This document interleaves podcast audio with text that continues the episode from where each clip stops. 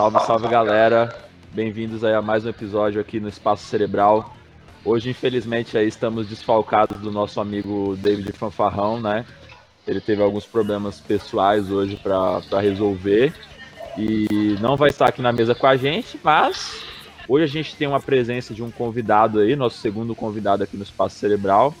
Em breve vou estar apresentando esse cara aí que até pegando o gancho do meu amigo Thiago, do Mesão de Boteco, que mandou falar aqui que o cara é recordista no Guinness de mais bandas tocadas na vida, assim. Então a gente já apresenta o nosso amigo aí, mas vamos aí, meus amigos, Rodrigo, Matheus, Gilmer, como é que vocês estão? E aí, suaveira! Ó, salve, só tem uma coisa pra dizer, abemos papa, na moral, esse episódio tá brabo! É isso aí, galera, vamos que vamos. E aí, como é que vocês estão? Eu tô bem, só frio pra caralho, né? Esses dias aí peguei uma gripe aí braba. Melhorou, meu amor? Tô melhor agora, meu nariz tá escorrendo menos. Isso que conta. E vamos que vamos, tô ansioso também pra esse episódio, porque a pauta... O Gilmer voltou da Rússia, né? Eu tava na Rússia, como você viu, Rússia, né? Fica outra coisa, né, cara? Eu tava no Moscou perdeu, tipo Rio de Janeiro, perdeu. Sabe? E eu tô ansioso pra esse episódio, porque a pauta é boa e o convidado é brabo. Bora lá. Da hora. Salve, manos. Boa noite. Espero que vocês aí estejam bem. Salve, Léo. Seja bem-vindo aqui hoje. E bora pro queimar a largada, meu irmão. Oh, perdão. Não, tá suave. Só dei um spoiler. Pode ser qualquer Léo, né? Se for o Leonardo do Leonardo. E aí, ninguém sabe. Não, é só um spoilerzinho de leve, assim, pra galera ficar instigada. Mas sem mais enrolação aí, nosso querido amigo Canti, da Caustic Records, Good Intentions, Inspire, mais não sei trocentas bandas que o cara toca. Salve, mano. Aê, salve. Porra. Não tem o David Fanfarrão, mas tem o Canti Fanfarrão aqui, hein, mano. Porra, é isso mesmo. Fanfarrão, a gente tá com saudade já, hein. Saudade, Fanfarrão, com certeza. Obrigado mesmo aí pelo convite e parabéns aí pela iniciativa de começar o podcast aí, mano. A gente que agradece, mano. A gente agradece. Então é nosso. Vida longa a vocês aí, mano. A gente agradece principalmente pela divulga aí, cara. Não só do nosso, mas pelo que... Sim, divulgação que você faz, muitos podcasts aí, sabe? Acho que isso é muito bom aí. Assim, são essenciais, né? Assim, eu faço... Eu sei que eu sou limitado, né? Não tenho aquele alcance brutal, assim, mas a gente vai divulgando, né, mano? Já que eu peguei toda quarta-feira para divulgar, para quem não conhece, né? Lá no perfil do selo que eu cuido, da Caustic Records, toda quarta-feira eu divulgo podcasts. E aí eu faço o catadão da semana e divulgo lá. Pego as capas, né, dos episódios, vou fazendo o compilado ali, faço um texto básico, que não dá para escrever muito, né? Porque tem limite de caractere, e vai que vai. Espero que esteja divulgando, né? Sim, com certeza. Acho que para todo mundo aí tem ajudado pra caramba. Acho que se já tiver uma pessoa que clicar no podcast ouvir, já tá valendo pra caralho já. Mas, sim, com certeza. Mas é isso. Então, a gente vai no nosso primeiro bloco, tá falando de um assunto, até aproveitando a sua presença hoje, Kant, do porquê que hoje... A geração de hoje não escuta mais álbuns inteiros. Por que a geração de hoje, não pega um disco ali, às vezes num disco de 30 minutos, que seja. Geração de hoje não para pra escutar um disco, né? A gente que é mais velho, né? A gente tem esse hábito de pegar, escutar um CD inteiro, ver as letras, tudo certinho. Hoje a geração é uma geração muito de playlist, né? Então... Até jogo a bola pra você, Canti. Qual que é a sua opinião quanto a isso, cara? Você que tem o selo, você que tem a Caustic Records, como que você vê a geração de hoje em dia nesse sentido? Eu acho que assim, é a forma que a sociedade tá acelerada hoje em dia, né, meu? Que é tudo pra ontem, que é tudo pra anteontem, na verdade, né? Porque... O Milton mesmo, que participou aqui do Bayside, ele sabe muito mais que eu, assim, mais propriedade, assim, a maioria das bandas hoje, que nem ele falou no episódio dele, se lançar um álbum inteiro, vai cair em esquecimento depois, daqui uma semana no máximo. Então essa forma de singles, assim, ou playlists, talvez seja uma forma de manter as coisas girando de uma forma mais constante. Eu não sei dizer, né? Porque, como você falou, né, Alan, a gente tem esse hábito de ouvir um EP, ou um full álbum, não parar para ouvir, mas tá em movimento, mas põe no fone a música e vai ouvindo. Então, talvez seja esse ritmo acelerado que a sociedade tá hoje em dia, né? Não, sim. Talvez, não sei dizer, pode ser, né? O que vocês acham? Vamos lá, já que eu dei minha opinião aí. Posso começar? Pode, mano. Eu acho que, complementando o que o Léo falou, eu acho que hoje em dia é tudo pra ontem, né? O pessoal não consegue ouvir uma música de 5, por exemplo, hardcore não tem muito isso, né? Mas uma música mais trabalhada de 5 minutos, 6 minutos, que é ouvir a música a mais rápida possível. Meu, a gente não consegue nem mais ouvir áudio de WhatsApp sem acelerar, meu. Isso aí pra mim é, sabe, parar um pouquinho e ouvir um áudio, por exemplo, do seu namorado, do seu namorado, do seu familiar. Meu, você não vai perder uma vida em ouvir um áudio. Aí a pessoa pensa que vai perder uma vida em ouvir um CD completo. Eu vou pegar exemplo, a minha mina, por exemplo, ela não ouve CD também. E eu sempre falo, mano, ouve o CD, às vezes tem músicas que você vai gostar mais, às vezes tem músicas que você gosta que você nem sabe. Aí ela usa a opinião e fala, eu não tenho tempo pra ficar ouvindo um CD inteiro. Eu falo, mas tem CD que 40 minutos, você ouve uma playlist de 2 horas, sabe? E ela não não só ela, né, como muitas pessoas não colocam na cabeça que o artista trabalhou aquilo por um bom tempo, que tem todo um conceito atrás da banda, do CD, às vezes até a sequência da música conta uma história, né? Às vezes até as letras se comunicam. E a pessoa prefere ouvir uma playlist e uma música aqui, uma música ali. Eu particularmente não gosto de ouvir playlists, assim, é bem difícil ouvir playlists. Eu ouço playlists realmente quando eu tô com a minha mina, porque ela monta uma playlist lá dela, acabo ouvindo com ela. Mas se eu for parar pra ouvir um CD ou alguma música, eu ouço o CD inteiro. Até porque eu não gosto só de uma música, né?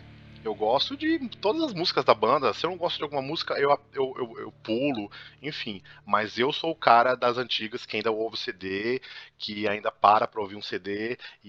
Mas também, claro, que eu consumo muitos singles, né? Como o Bayside está lançando agora, como muitas bandas estão lançando agora. E eu acho que é a forma exata mesmo de lançar hoje em dia. Se você lançar um CD, realmente, o CD em 1 mês, 2 meses vai estar perdido. E a pessoa até esquece de que, né, que determinada música é de CD, enfim. E eu sou esse cara, né, esse cara do CD. Mas e vocês, o que vocês acham aí?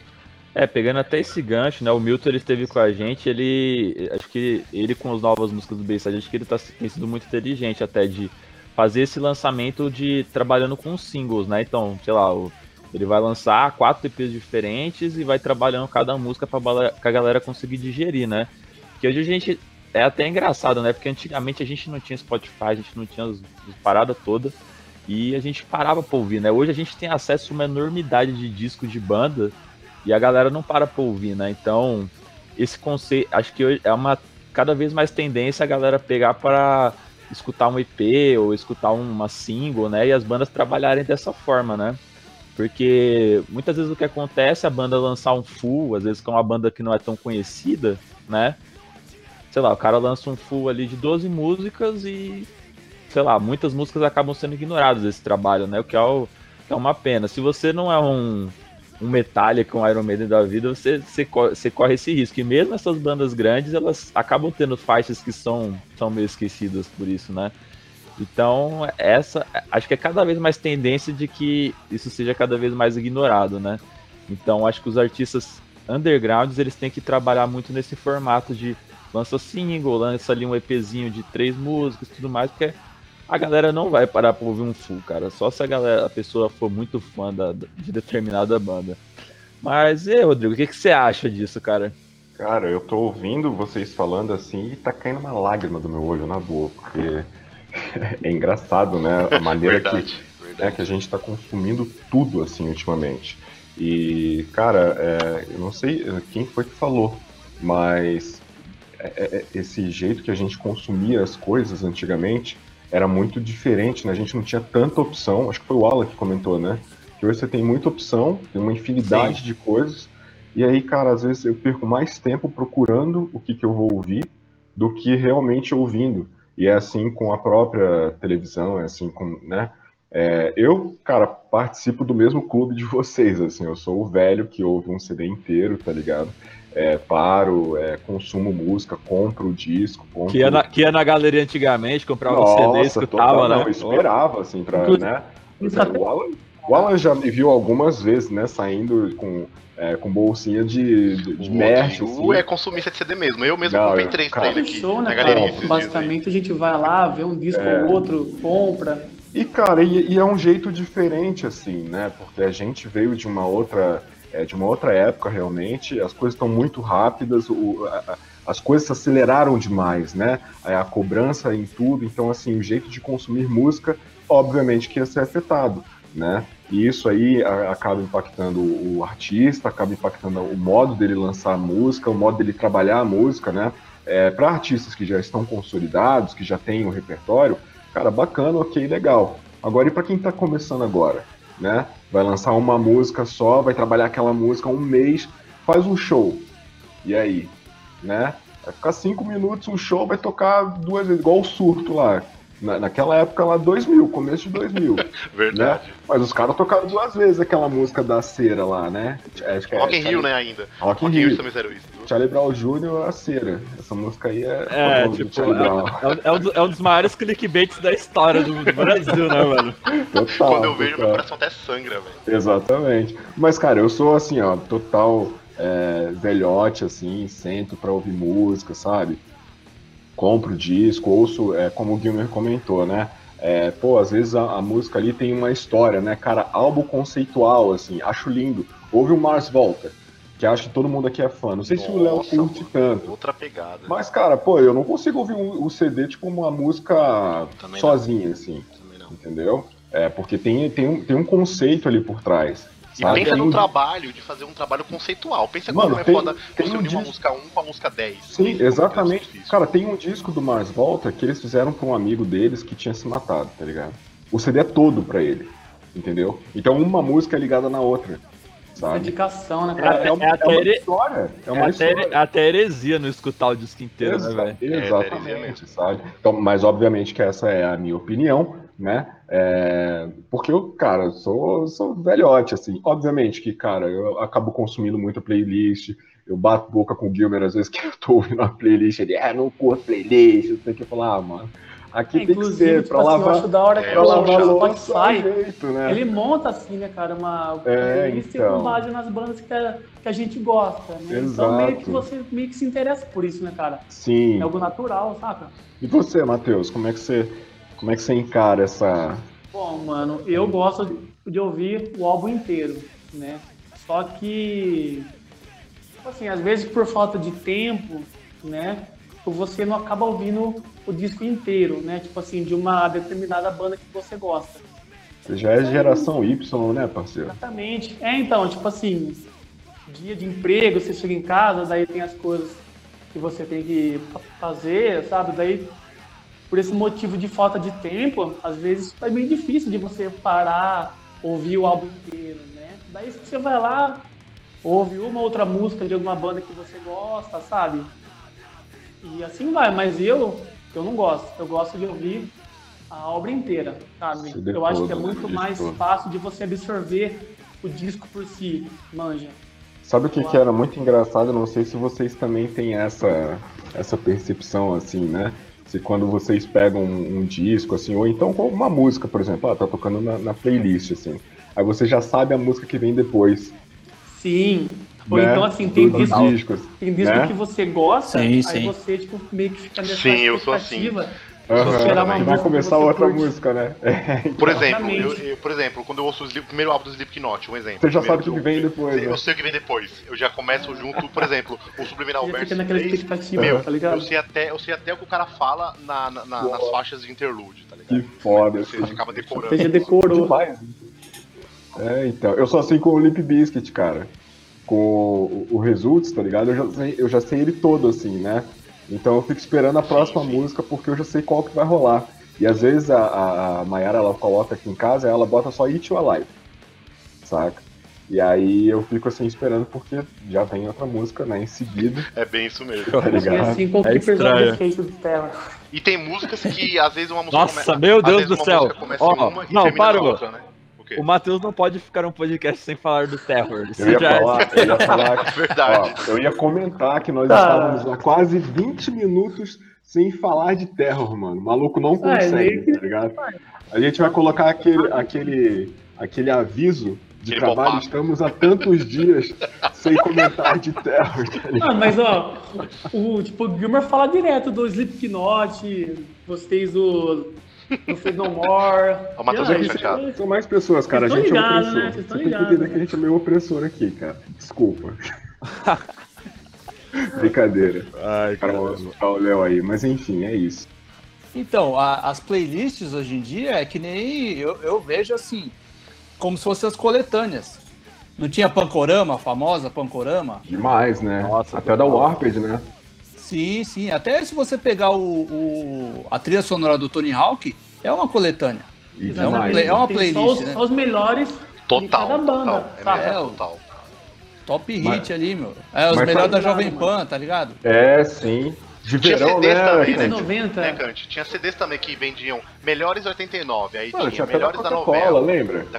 Nossa, eu tenho até hoje CDzinho pequenininho, era muito legal. Mas eu acho, eu não sei se o Canti concorda, que naquela época também, Canti, essas trilhas sonoras, por exemplo, principalmente de game e filme, servia muito, a gente até já comentou isso num dos episódios, que servia muito pra você conhecer as bandas. Numa época que a gente não tinha a internet, né, com tanta facilidade, muita banda chegou aos nossos ouvidos por conta dos games, por conta, né? Eu mesmo conheci muita banda por causa de Tony Hawk, de X-Games, né? Então, Need for Speed, cara. Os filmes também, né? Filmes, sabe? Até o GTA, cara, tem uma rádio lá que só toca rock, reggae. Exatamente, cara, exatamente. Então, assim, até hoje, obviamente, a maneira que tá chegando pra garotada, pro pessoal mais novo, olha só a garotada, né? Falou garotada, só os velhos, velhote, né? Falou garotada. Vai navegar na web. É, exatamente.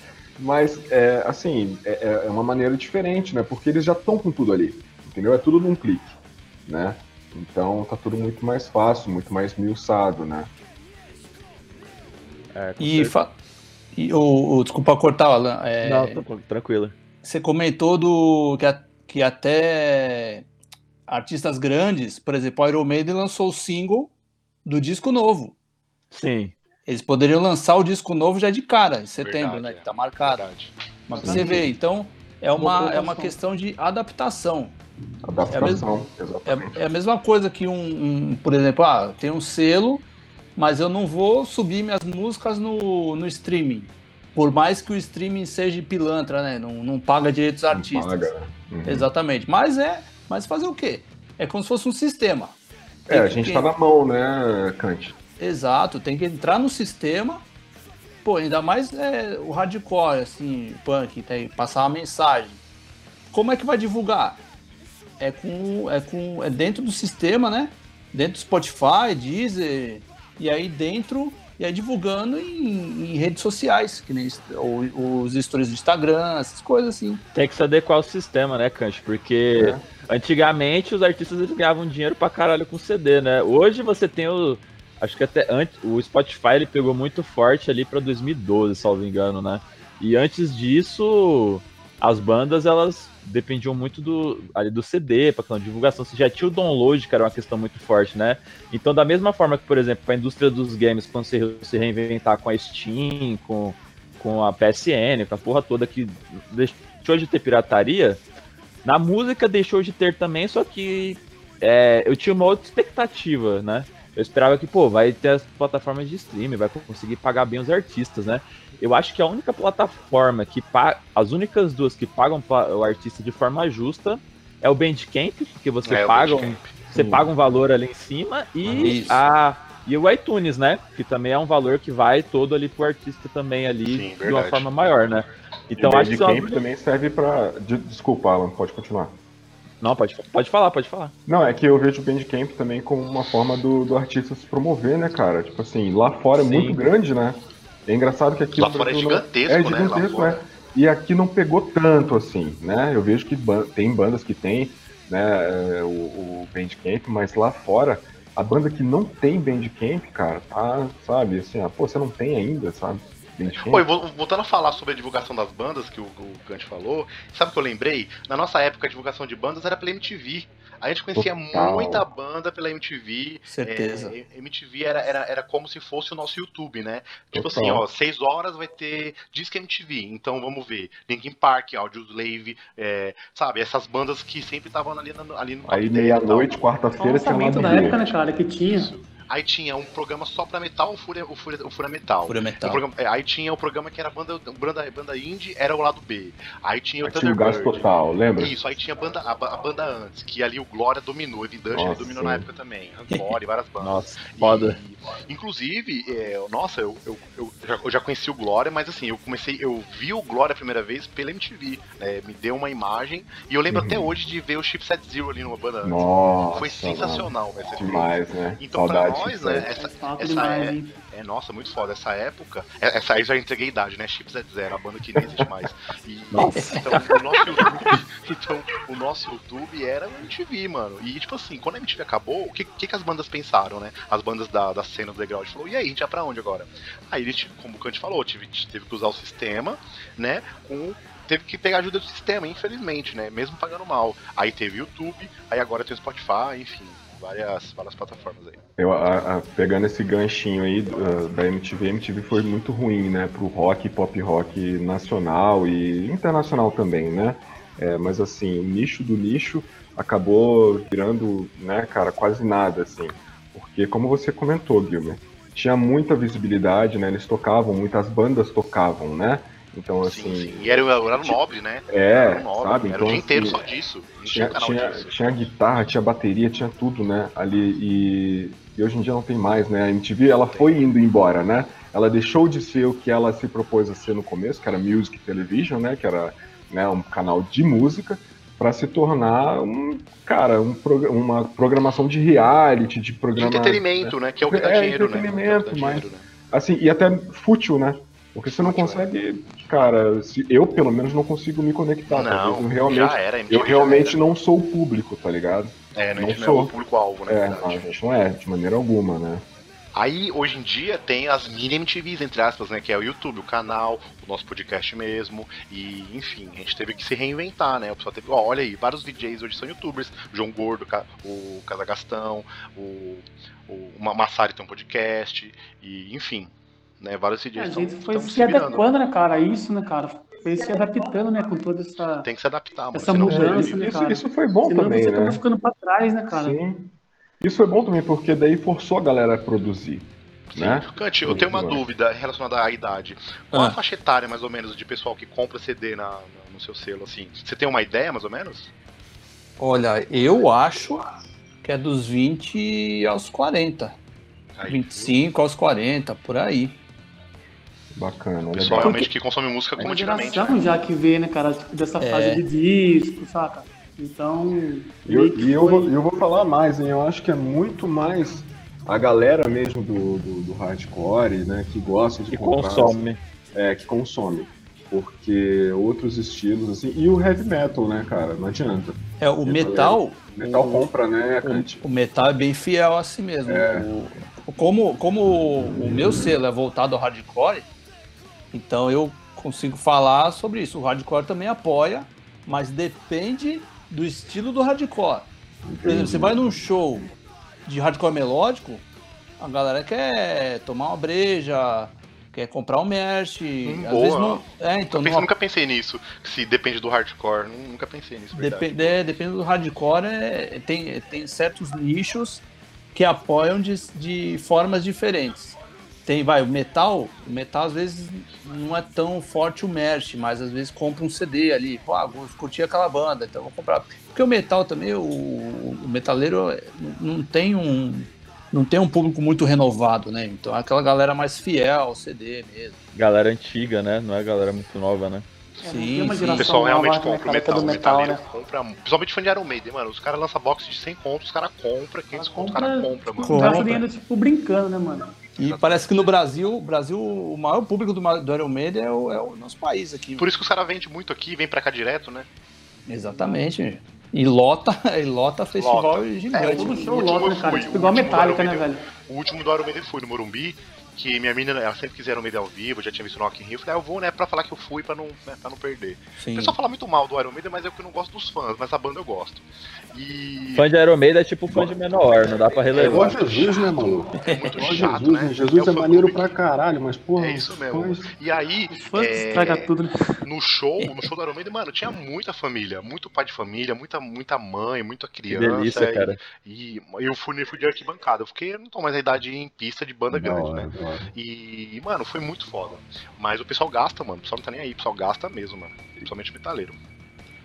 E, Canti, tipo, uma coisa que você tava comentando aí sobre a galera, o público, assim, do hardcore, né? Você falou, dependendo do hardcore, o cara vai consumir ali, né? Uma breja, de repente vai comprar uma camiseta e tal. Sim, mas aí sim, você acha que tem outros, assim, que acabam consumindo o CD mesmo e tal, a mídia física... Eu acho que a galera do grind já consome mais assim a mídia física.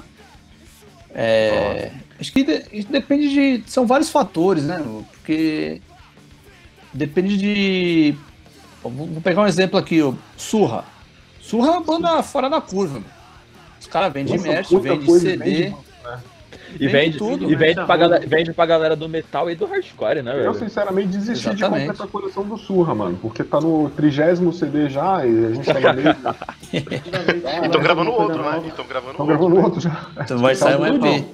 Vai sair um EP agora. Massa. E é assim, ó, eles lançam o material, esgota rápido, né? É uma das poucas bandas consideravelmente novas, né? Não são tão novos, né? São de 2011. Na mesma época do Bayside. Bayside também é outro exemplo de uma banda que também consegue vender show pra caralho, né, mano? Exato. Então, o Bayside, por exemplo, merch, eu vejo que vende mais merch do que mídia física. É, eles vendem muito merch, cara. Todo mundo tem camisa, né? Pelo menos uma camisa que você tem. Nossa, que tem várias aqui, mano. E de vários anos, também. Assim, tipo, ó, é uma coisa que, tipo, ao longo dos anos, até o próprio Milton disse que é uma coisa que manteve a banda viva, né? Então eu acho que mais até do que um CD, você comprar um merch faz a banda rodar muito mais, né? Com certeza, aquele troquinho a mais que às vezes dá uma ajuda num pedágio para locomoção, até bater um rango, que nem sempre as bandas vão tocar e é estruturado o suficiente para dar um apoio financeiro no transporte. Tá certo que assim, no meio do hardcore, o meio é bem solidário, né? Então, pô, não dá pra comprar não dá pra pagar um McDonald's, por exemplo, mas dá pra fazer um macarrão em casa lá. É, pô. É. Sim, eu acho que o merch é uma divulgação a mais pra banda, né, cara? Isso que é o legal da coisa, né? O merch, o adesivinho, né? Eu sou viciado em merch, eu sou suspeito pra falar. Eu sou viciado em merch, mano. Eu sempre tô comprando, sempre tô inovando. Nossa, aqui sempre que eu chego com merch novo, chega minha namorada, minha mãe fala, nossa, mas já comprou outro merch. Nossa, é bem isso mesmo. Segurar, assim, você nem usou o merch que você tinha comprado, só que você tava tão na fissura de ter um outro merch de uma outra banda que você curte e só vai... juntando os merch só e... É direto no nosso grupo, nada. Né, gente? A gente manda uma foto de uma camiseta, ou uma maluco, e fala, né? Nossa, olha isso. E na gringa é foda isso. Também na gringa os caras consomem muito merch, né? Sim, pra caralho. É barato o merch, né, cara? Nossa. Pô, só uma observação aí, falar em grupo lá. O Underdogs é tipo uma maçonaria do hardcore? É uma seita. É uma seita. Pra entrar tem que ser aprovado, cara. É, exatamente. É uma seita dos cães do capiroto o negócio, Underdogs. Mas a gente conhece um pessoal ali, cara. Se você quiser, aí tem que deixar os ouvintes avisados aí, né, mano? Não é qualquer um pode entrar, não. Tem critérios, assim. Você tem que ser hardcore, tá ligado? Tem umas paradas que você tem que ter pra entrar. Tá certo. Pô, é tipo entrevista. Passa por entrevista, o negócio é punk, mas zoeira, galera. Só vocês darem aquele salve maroto no Milton que ele coloca vocês lá. Não tem erro, não. Não sendo nazista e bolsominion, você consegue entrar. Com certeza. Inclusive o Vinão, né, cara, tinha entrado acho que ontem, né, o Vinão Souza, né? Abraço aí pro nosso amigo de São Paulo, Vinão. Lindo, maravilhoso. Cabo do hardcore melódico. Mas, ô Canti, até pegando esse gancho que você falou, cara, acho que você citou o Bayside e o Surra, acho que é um exemplo pra muita banda da cena, né? Porque, por exemplo, o Surra, ele só conseguiu rodar o Brasil todo. Você vê, os caras já tocaram no Norte, Nordeste, Sul, na porra toda, por causa de dinheiro de merch, né, cara? Sim, e sim. Não vejo outra banda, assim, fazendo o que eles conseguem fazer sendo relativamente novos, né? É. Eu acho que também um lance legal do Surra, com o exemplo que ele citou, é que são três caras, então eles se agilizam bastante, assim, dá até para pagar passagem. Sim. Antes da pandemia, estavam com a Carol Folha como produtora, mas às vezes é uma viagem distante, por exemplo, Belém do Pará, eles iam só os três. Ah, vamos só nós três, e aí dá para... E aí fazem uns shows, Castanhal, Belém, aí outras cidades perto, e dá para fazer o montante para poder pagar as passagens. Inclusive esse aí de Belém que você citou, né? Não sei se foi o Léo, se foi o Gui que citou em alguma entrevista, de que eles foram lá, a polícia barrou, né, o rolê que eles iam tocar. E eles não tocaram. Eles não tocaram, né? Eles prometeram voltar e eles voltaram com dinheiro de merch, né? Do dinheiro do merch que eles venderam. Tipo, eles venderam todo lá no dia e voltaram com esse mesmo dinheiro. Aquele ao vivo do Belém é esse show aí? Ou ao vivo em Belém? Não, foi depois dessa gravação do ao vivo Belém. Ah, tá.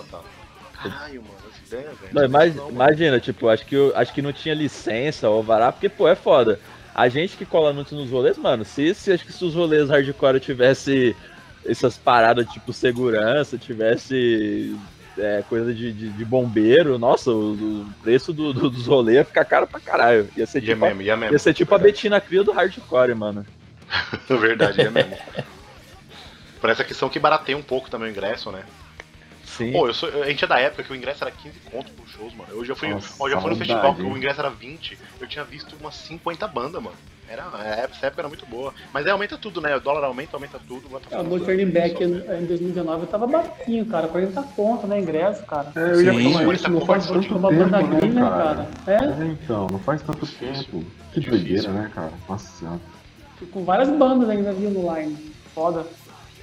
Nossa, mano. Eu acho que eu e o Alan, a gente pegou já alguns shows ali na Clash, né, Alan? Sim, vários. A gente pagou, tipo assim, cara, 20 pila, 25, tá ligado? E ficou o dia inteiro, cara, de show. Era isso mesmo, era o dia inteiro. Chegava boa, cedo, cara, né? Chegava cedo pra ver as bandas. Ó, Aurora Luz, John Wayne, que mais, Alan? Project, Ponto Nulo no Céu, Institution, não era um festival, tipo assim, tá ligado? Cara, era... Muito isso. Pô, saudades, hein? Aliás, ô Canti, como que anda a cena aí em Santos, né, cara? Porque aí é meio que a cada 5, 6 anos, aí para de ter banda, depois volta a ter banda pra caralho, depois volta a ter, depois tem banda pra caralho, né? Uhum. Na verdade, assim, eu moro em São Caetano, eu casei e vim morar aqui em 2018, finalzinho. Sim. Mas o último show que eu fui lá foi o Fuzz Fest, do Garage Fuzz. No final de 2019. Né? Foi isso, Paura, Valete Soda e Super Brava. E nossa, da hora. Eu acho que assim, o maior problema de Santos, às vezes não é nem as bandas, é público. É espaço para tocar, lugar para tocar. É e foda, público, né, Canti? O que você acha? Não entendi, desculpa. E público? Público também, viu? É. Eu acho que, por exemplo, esse do Garage, o Garage é uma banda que leva de tudo, leva skatista, leva surfista, leva... Uma geração, né? Assim, passou por algumas gerações, né? Sim, porque também... E renova. E o Garage é uma das poucas bandas que consegue renovar o público no hardcore, né, velho? Sim, foda. Sim. Mas agora com o Victor, né, que é um cara assim que é da nova geração, né? Aí, ó, estamos há 0 dias sem falar de Victor Francisco. Não, tô ligando isso agora, mano. O maluco não consegue, mano. Na boa. Ó, a minha opinião do Garage Fuzz, mano, é que eles conseguem ter o público tanto do metalcore ali, do metal, hardcore, tanto do grunge. Eu vejo muita gente que gosta de grunge, gosta de Garage Fuzz, alternativo, sabe? Eu vejo muita galera que gosta de Teenage Fan Club, gosto de, sabe, de Belle e Sebastian, e gosto de Garage Fuzz, cara. Eu acho isso impressionante. Cantando em inglês, né, velho? É, então, cara. Edição, velho. Sim, cara, sim, total. Eu tenho um amigo meu, metaleirão, tá ligado? Que ele tem uma tatuagem do Garage Fuzz, cara. Na nuca.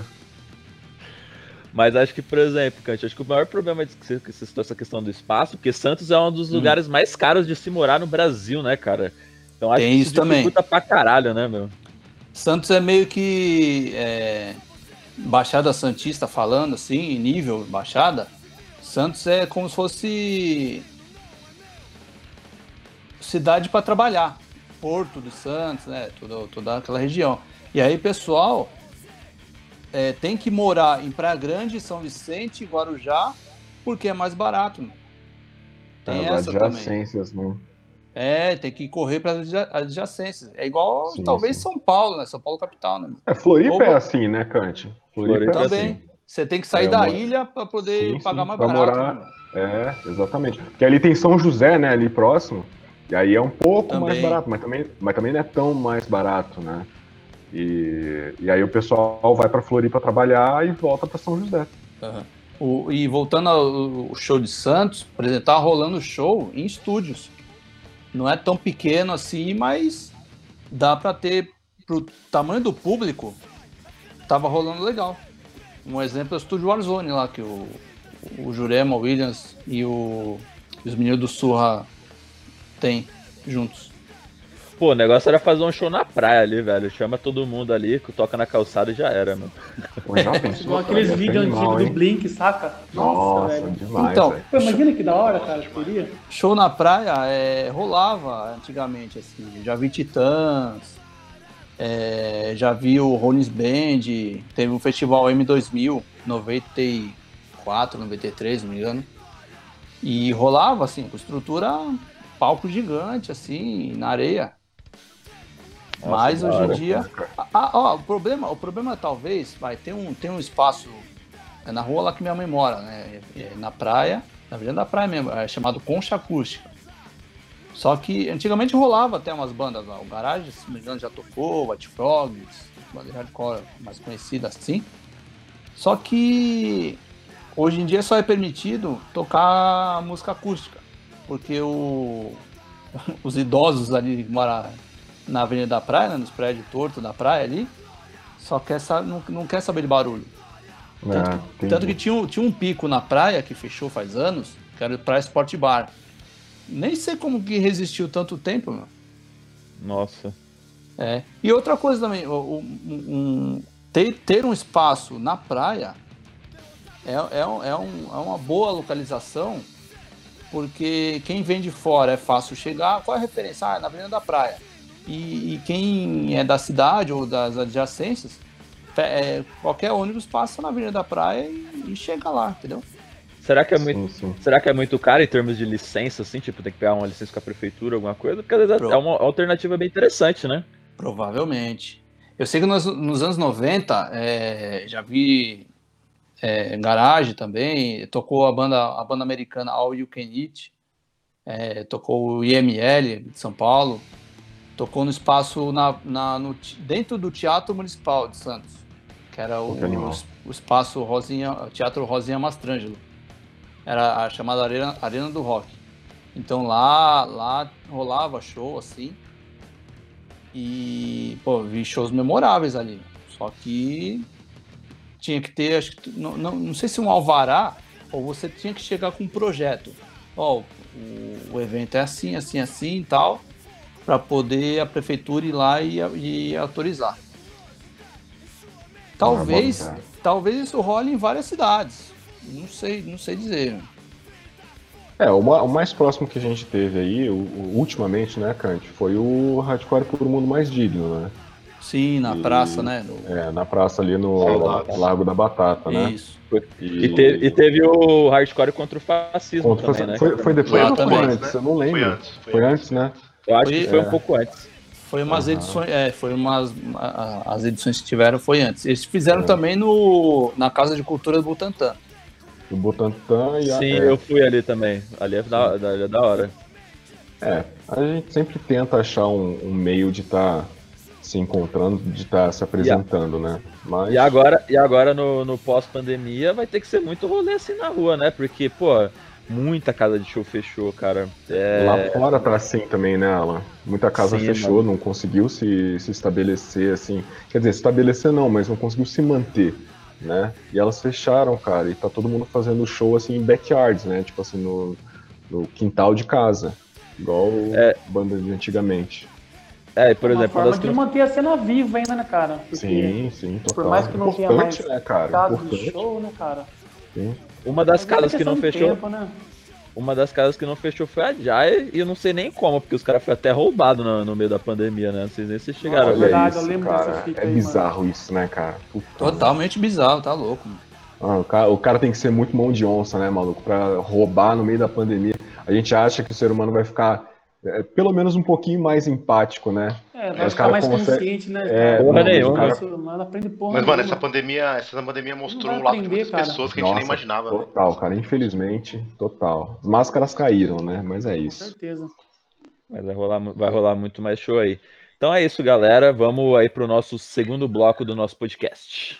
Au! Au!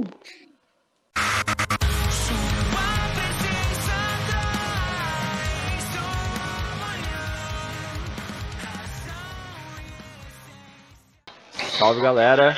Então vamos aí para o nosso segundo bloco do nosso podcast e vamos fazer algumas perguntas aí para o nosso amigo Canti. E eu já quero emendar uma pergunta aqui, Canti, porque o Thiago, ele me passou a lista das bandas que já tocou, cara, e eu fiquei de queixo caído, ó.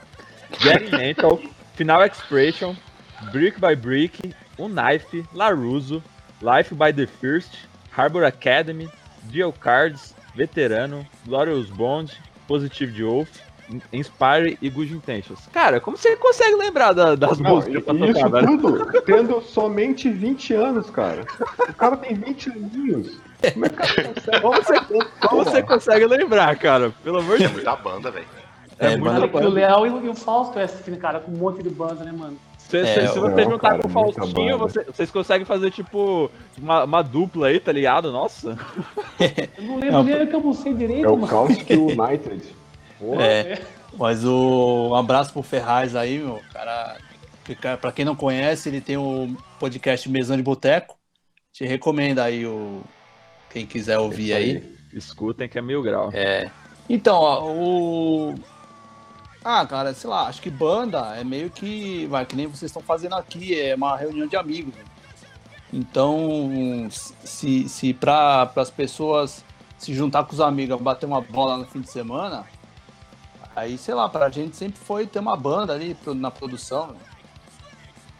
Uhum. Acho que é isso. Mas, tipo, você consegue lembrar? Porque, tipo, é música pra caramba. São todas que você tem som gravado, assim, em estúdio? Ou não são todas? A maioria. Né? Eu até fiz uma playlist, tá vendo? Não sou tão gringe assim, ó. com as bandas que eu gravei. Não com as bandas que eu toquei, né?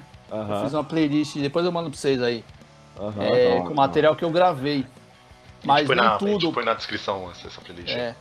Por exemplo, Gary Metal foi a primeira banda que eu toquei baixo. Aprendi a tocar baixo ali, né?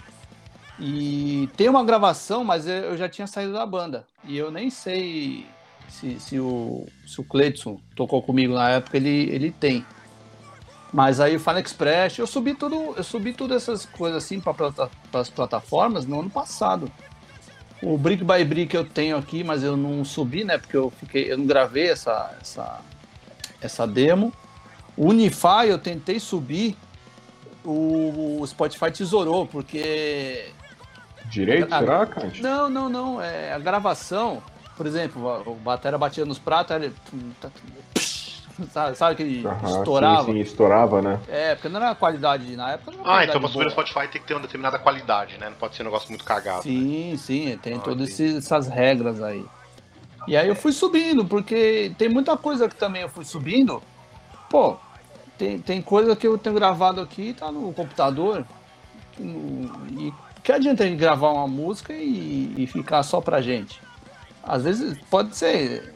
Depende da pessoa, tem gente que gosta de gravar pra ela mesma, mas pô, gravou, construiu a música, passou a mensagem, vamos botar isso pra rodar, meu. Por isso que eu falei... Bota pra frente, né? É, por isso que eu falei no outro bloco, né? Pô, tem que entrar no sistema pra funcionar, fazer girar, né?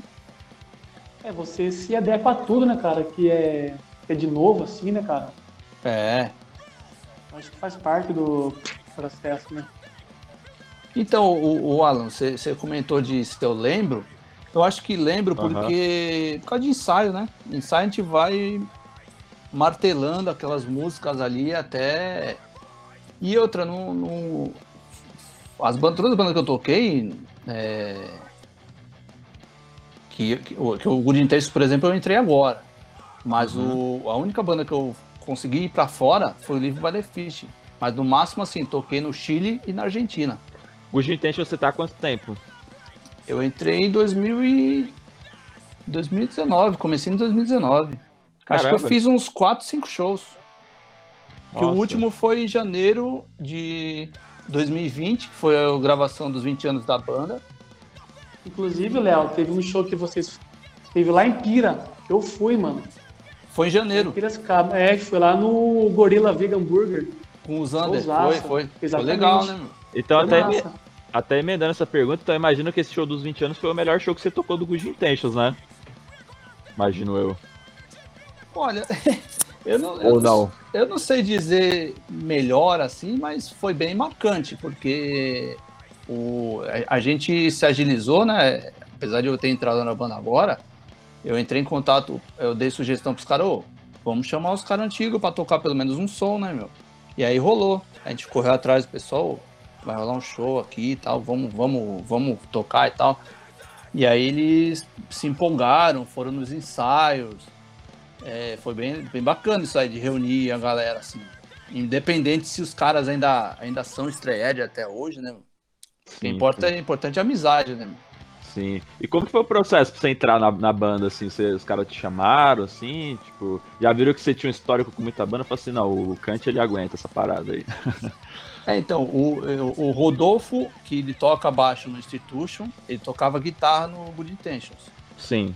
Como ele... Eu não sei quando que eles resolveram voltar às atividades da banda, porque... O Good Intentions é meio que uma incógnita. Sim. É meio que hoje em dia eu considero como se fosse um projeto, porque os caras são muito ocupados com o trabalho deles e meio que fica de lado a banda. Uhum. Não é nem questão de assim, o Fausto tem o Radical Karma, o André e o Fausto tem o Direction e o Good Intentions fica de lado. Não.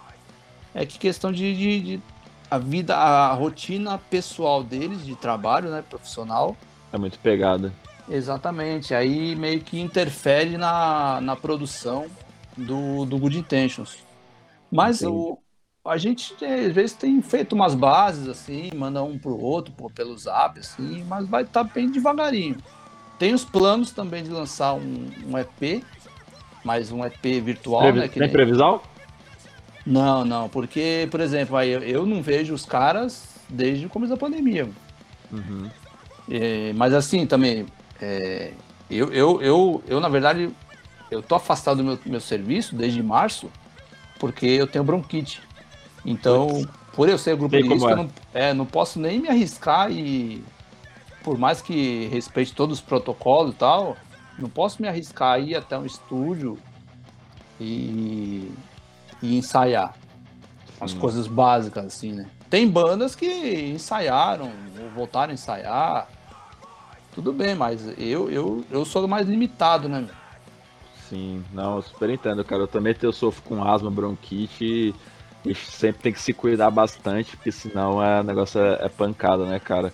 Com certeza, essa doença, pô, quantas pessoas aí tá levando aí, meu? Ainda tá levando, né, meu? Por mais que a vacinação esteja adiantada, é até triste, né, falar isso. Tipo, é aquela coisa, tava morrendo 2.000, agora morre só, entre aspas, 1.000, né? Tipo, é mais ou menos isso, né? Ainda tá morrendo pessoa, né? E as pessoas meio que ignoram isso, né? Nem parece que tá morrendo tanta gente assim, né, mano? Nem parece, velho. Tipo, a notícia que chega pra gente é que todo mundo tá sendo vacinado, mas por trás morrendo uma galera mesmo, tá foda. Então, infelizmente. Tá tendo muita gente indo embora aí, né, cara? Por conta do vírus, né? Foda. Esperança que logo logo melhore nessa situação toda aí, né? Ah, com certeza. Sim, com certeza. E até falando de Good Intentions, eu não sei se o Rodrigo já chegou aí num show. O melhor show que eu fui do Good Intentions foi da gravação do DVD do Questions, velho. Um show fui, ali. Mano. Sensacional. Eu tô tristola aqui, eu tô só ouvindo. O Matheus falou, fui no show. Eu falei, nossa, velho. E eu gosto da banda, né? Só que pra mim era muito longe, né? Tudo, assim, tava muito afastado de tudo, assim, então, impossível. Mas enfim. Realizarei esse sonho ainda. Esse show do DVD eu não tava na banda, mas eu tava lá. Foi animal mesmo. Nós animal, fazer, né? Cara. Acho que, inclusive, se assistir o DVD, deve encontrar eu e o Canti lá no DVD. Aí, com certeza. Tem duas coisas que a gente vai fazer. Primeiro é, a gente vai nesse show do Good Intentions, quando voltar, vai rolar. E a gente vai levar o Canti no show de Beatdown também, porque ele é muito fã, né? Gosta. Não, aí você já quer forçar a amizade. Aí. Por que você não gosta, Canti, de Beatdown? Puta, são poucas bandas que eu gosto, assim. Eu gosto de gente bride, mas eu gosto. Agora, qual que é as bandas que você falou, Rodrigo, aquele dia lá? Cara, acho que eu falei de... Mas você não gosta de Beatdown, assim, por exemplo. É igual o pessoal não gosta de... Acho que eu falei, não foi? Dos fãs ou das bandas do som? Do som, né? Aquele som. O Davi, falando nisso, não sei se ele vai ouvir, o Davi Gonzalez do Bayside. Hoje é aniversário dele. Parabéns, exatamente, hoje é aniversário dele. Então, a gente tinha uma banda chamada Veterano. Uhum. E os caras ficavam aloprando, vai, Davi, toca aquela base de preguiçoso, que é aquela a batida no China.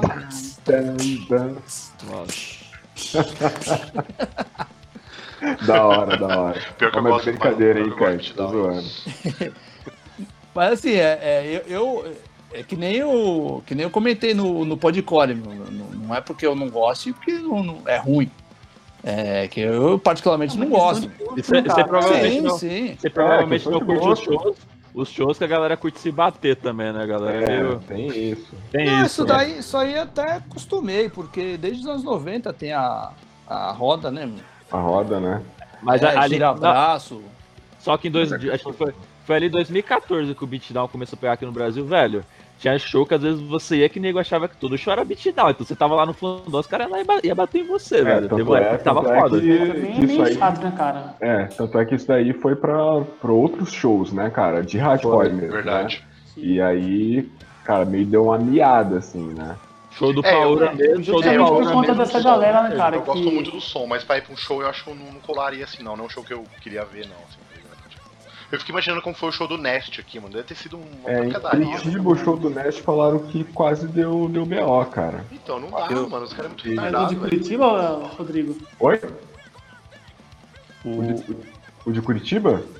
Então, foi o Nest. Foi o Nest que foi em Curitiba. Sim. E foi marca de honra, parece, também, né? Também. E eles fizeram meio num galpãozão, assim.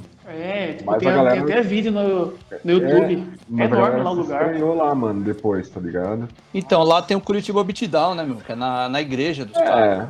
Mas... Lá o pessoal gosta muito, né? Gosta bastante. Assim. Gosta muito de hardcore e gosta muito de Beatdown também, né, cara? Eu vejo que tem muita gente, assim. Eu pelo menos, conheço uma galera que gosta de Beatdown lá de Curitiba, né? O Esperanto é de lá, não é? Se eu não me engano. Não, o Esperanto é de São Paulo, né? São Paulo é quebrada. O Gilmer até tinha comentado esses tempos. Sim, porque o Kenan, que é o guitarra, ele é parceiro meu, já conheci ele há muito tempo, já conheci ele desde várias bandas que ele teve, tipo umas 50 bandas, igual o Kant aí. E aí eu conheci ele a maior cota, tá ligado? E aí eles são daqui, mas eu não... Ele falou, vai no show, eu falei, puta, mano, na moral, eu não sou muito fã do seu público. E aí os caras são mó bonzinhos, né, cara? Os caras da banda mesmo, né, são um monte de gente boa. O Kenan fala mó quieto, assim, e tal. Organizado pelo Marcos, né, Matsuoka, que é o vocal. Ele é gente boa também, gente boa pra caralho. Gente boa demais. E os caras querem ter uma de mala, né, mano? É o Marcos Matsuoka, que é o vocal do Esperanto. Bota o pé. E ele é gente boa, ele é baixinho, assim, cara, tipo... Bem miudinho, gente boaça, mas o público estraga o rolê, mano. Então, os caras querem ser os tough, né? Então, já depende do público. Por exemplo, eu já vi show do Agnostic Front e do Scafiral no hangar, foi muito mais violento que um beatdown. Um beatdown, marca de honra que eu tava. Então, Dizem que assim, O Body Count também, Canti, quando tocou aqui no Brasil, lá no Rio de Janeiro... Foi sangue. Não, tinha amigo meu que era mais velho que eu na época, né? E eu não era muito ligado, assim. E aí os caras falaram, mano, tipo assim, foi a parada mais violenta que eles foram na vida, assim. Tá ligado? E foi muito bizarro o show. O que? O show do Body Count? É, lá no Rio. Ó, eu não sei qual o show mais que eu fui mais violento. Acho que foi o Hit Beat que foi o show mais violento. O que eu mais violento que eu fui foi do Slayer, velho. Eu quase morri na roda, velho. Ah, não, Slayer, Rock in Rio foi embaçado. Slayer é mongolista, né? É bizarro, né? E é alto, né, o som, né? Nossa, é estourar os tímpanos. Eu vi o Biohazard em Santos, mas aí também tava os caras do... Não sei se pode falar, né? Os caras do Treta lá. Nossa... Não pode, porque a banda é merda. Mas aí tinha 3, 4 caras lá enchendo o saco lá. Sempre tem uns caras, né, mano? Que nem no show do Médio. No Agnostic Front que eu fui aqui em Limeira, também, cara, tinha uma galerinha ali e tal, que tipo, desse naipe assim, né? Não adianta, né, cara? O público em si, tipo, de certas bandas que foge todo o rolê, né, cara? É, volta a dizer, né? Jesus era um cara maneiro, mas, poxa, mas caramba. E só um detalhe. Eu vi o Madball em 98, 97, na época do Demonstration mais tarde, em Santos. Aí quem abriu foi o Corsos e o Self Conviction. Aí o Corsos já tinha o Baterão lá, não sei se pode falar o nome do cara. Ele não vai pode ouvir falar. Isso aqui mesmo, né? Mas o cara já tava lá e tava a galerinha dele, aí, porra, os malucos desfilando com taco de beisebol no pico. Nossa, medíocre. Porque, não sei, talvez porque tinha uma banda estreia de tocando junto, mas os caras achavam que os caras vão arrumar treta, não sei o que. E aí, mas foi tranquilo. Nossa, mas taco de beisebol, mano, caralho. Dentro do pico, mano. Os caras fazer o quê? Jogar beisebol nos Estados Unidos? Mas... pelo amor de Deus, né? Babacista, só pra esposar. Só pra querer pagar de monstrão só, mano. É, mano. Então, e essa questão de beatdown aí, mano, teve uma época assim, por exemplo, a pessoa tava lá no fundão, a pessoa tava lá na mesa de som, os caras subiam pra poder dar soco, mano. Eu achava isso. O show do Net foi assim, ó, Alan. Então, o show do Net, tá ligado? Tipo, os caras estavam tocando assim, os malucos vinham do chão assim e davam soco na galera do que tava tipo.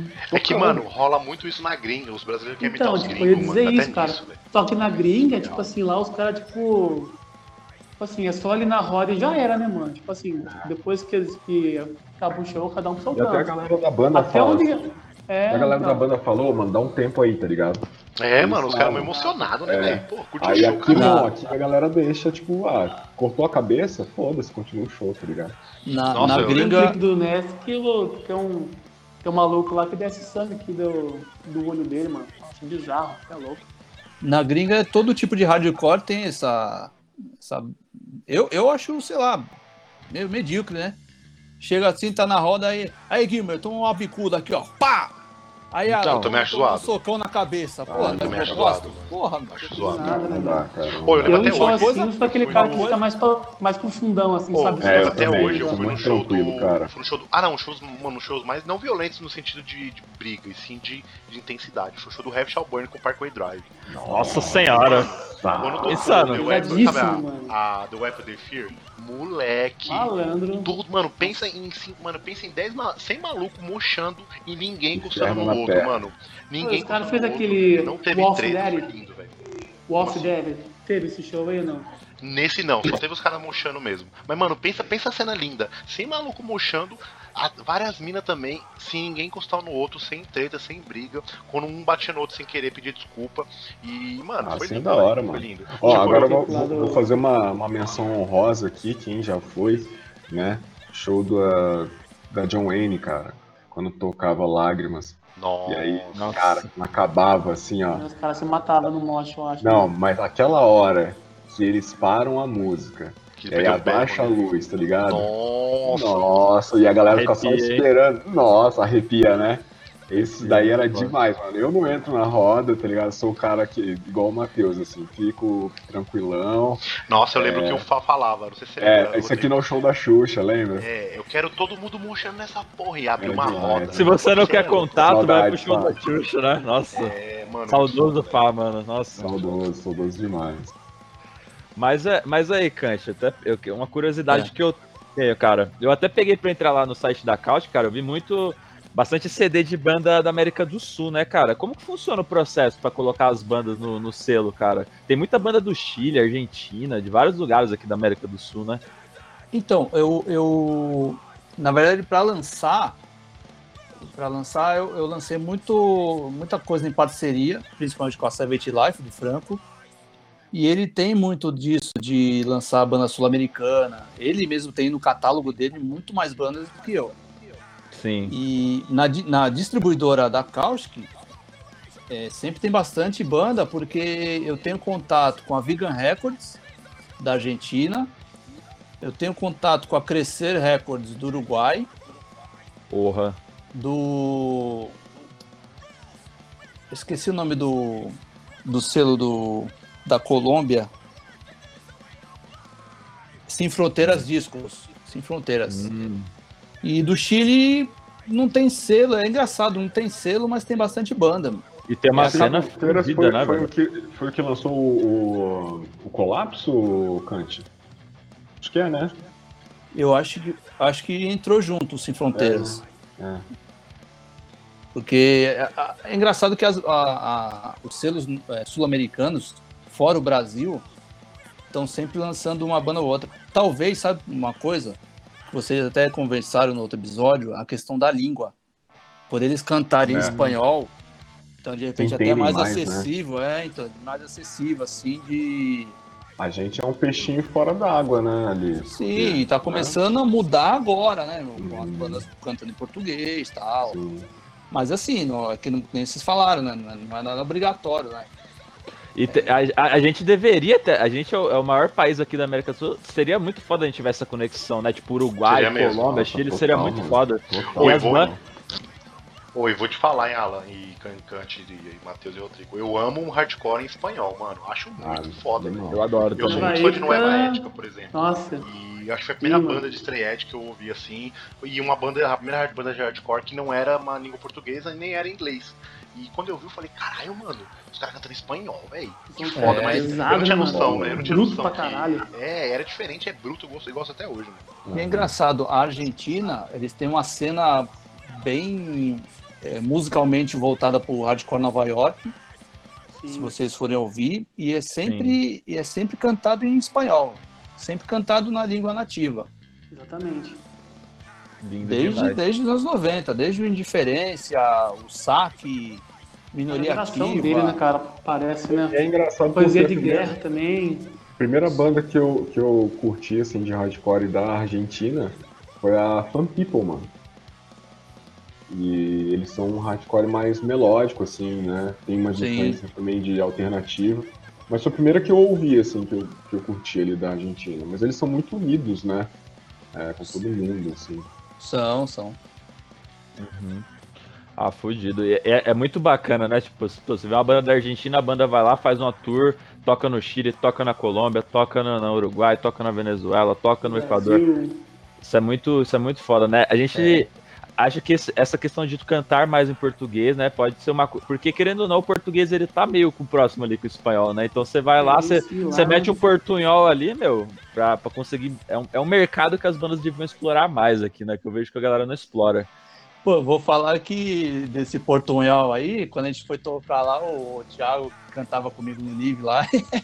Ele meteu um portunhol lá safado, meu. Conseguiu. Ludibriar os manos. Deu pra desenrolar da aula, o papo pros caras, mano. Ah, até deu. Eu fiz assim, um básico espanhol básico no CNA. Mas, pô, é aquele basicão mesmo, assim. Dava pra desenrolar uma conversa, mas, porra, uma hora lá na Argentina, o vocal do Sobretuzai Dias, que até acolheu a gente lá, hospedou a gente, ele começou a falar: "Te gusta arte do só?" Aí o quê? Atito só? Aí depois que eu fui me ligar que era H2O. Ah, não. É, então, H2O, porque H2O. É. Que engraçado, né, cara? Achou que o cara tava querendo, tipo, alguma coisa assim, né? Pensei que era, tipo assim, carne de sol, tá ligado? É, nossa, pode crer, carne de sol. E aí, Cante, tá com fome? Curte carne de sol? Mas aí, o Alan, voltando à pergunta, esses selos que eu citei, e fora outros também, a gente sempre trocava o material. Então, esse é um lance legal de selo independente, de fazer girar o material, né? Tanto selo de fora como daqui também.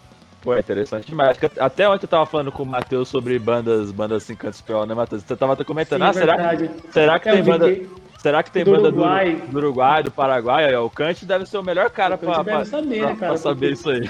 Tem bastante selo que é envolvente, né? É. Do Uruguai eu conheço mais eu conheço uma banda só, mas tem várias. Eu conheço o Setembro 11, que é mais trashcore. Trashcore? É, Setembro 11. Mas assim, tipo essa linha, tipo, hardcore New York, assim, tem alguma assim que você conhece do Uruguai, Paraguai? Não. Ah, do Paraguai? Putz, eu lembro de uma banda, mas eu esqueci o nome. Sabe o que é engraçado? Tem uma banda que já acabou, de Floripa, Marreta. E eles cantam em espanhol, mas são brasileiros. Mano, animal, cara. Ó, quem fez o corre lá do... Quem fez o corre lá do show da Escombro foi o vocalista do Marreta, cara. Os caras estavam lá, tá ligado?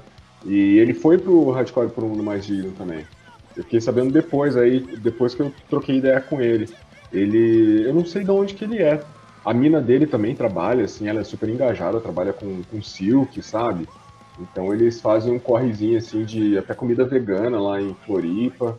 A banda cara, eles produzem ali. Em Floripa, pelo menos, eles dão os movimentos, cara. É eles que você citou no episódio do Milton? Aonde? Desculpa? No episódio do Milton? Que eu indiquei? É. Não. Aquela foi uma outra banda que é mexicana, aquela banda lá. Não. Acho que você citou algum casal que tem um pico vegan lá no Floripa. Não. Esse daí é o que tem o muchacho. Ah, que tá. Que eles não é comida mexicana. Isso. Entendi. Que a mulher, a esposa do cara, fez a arte, né, do Existência.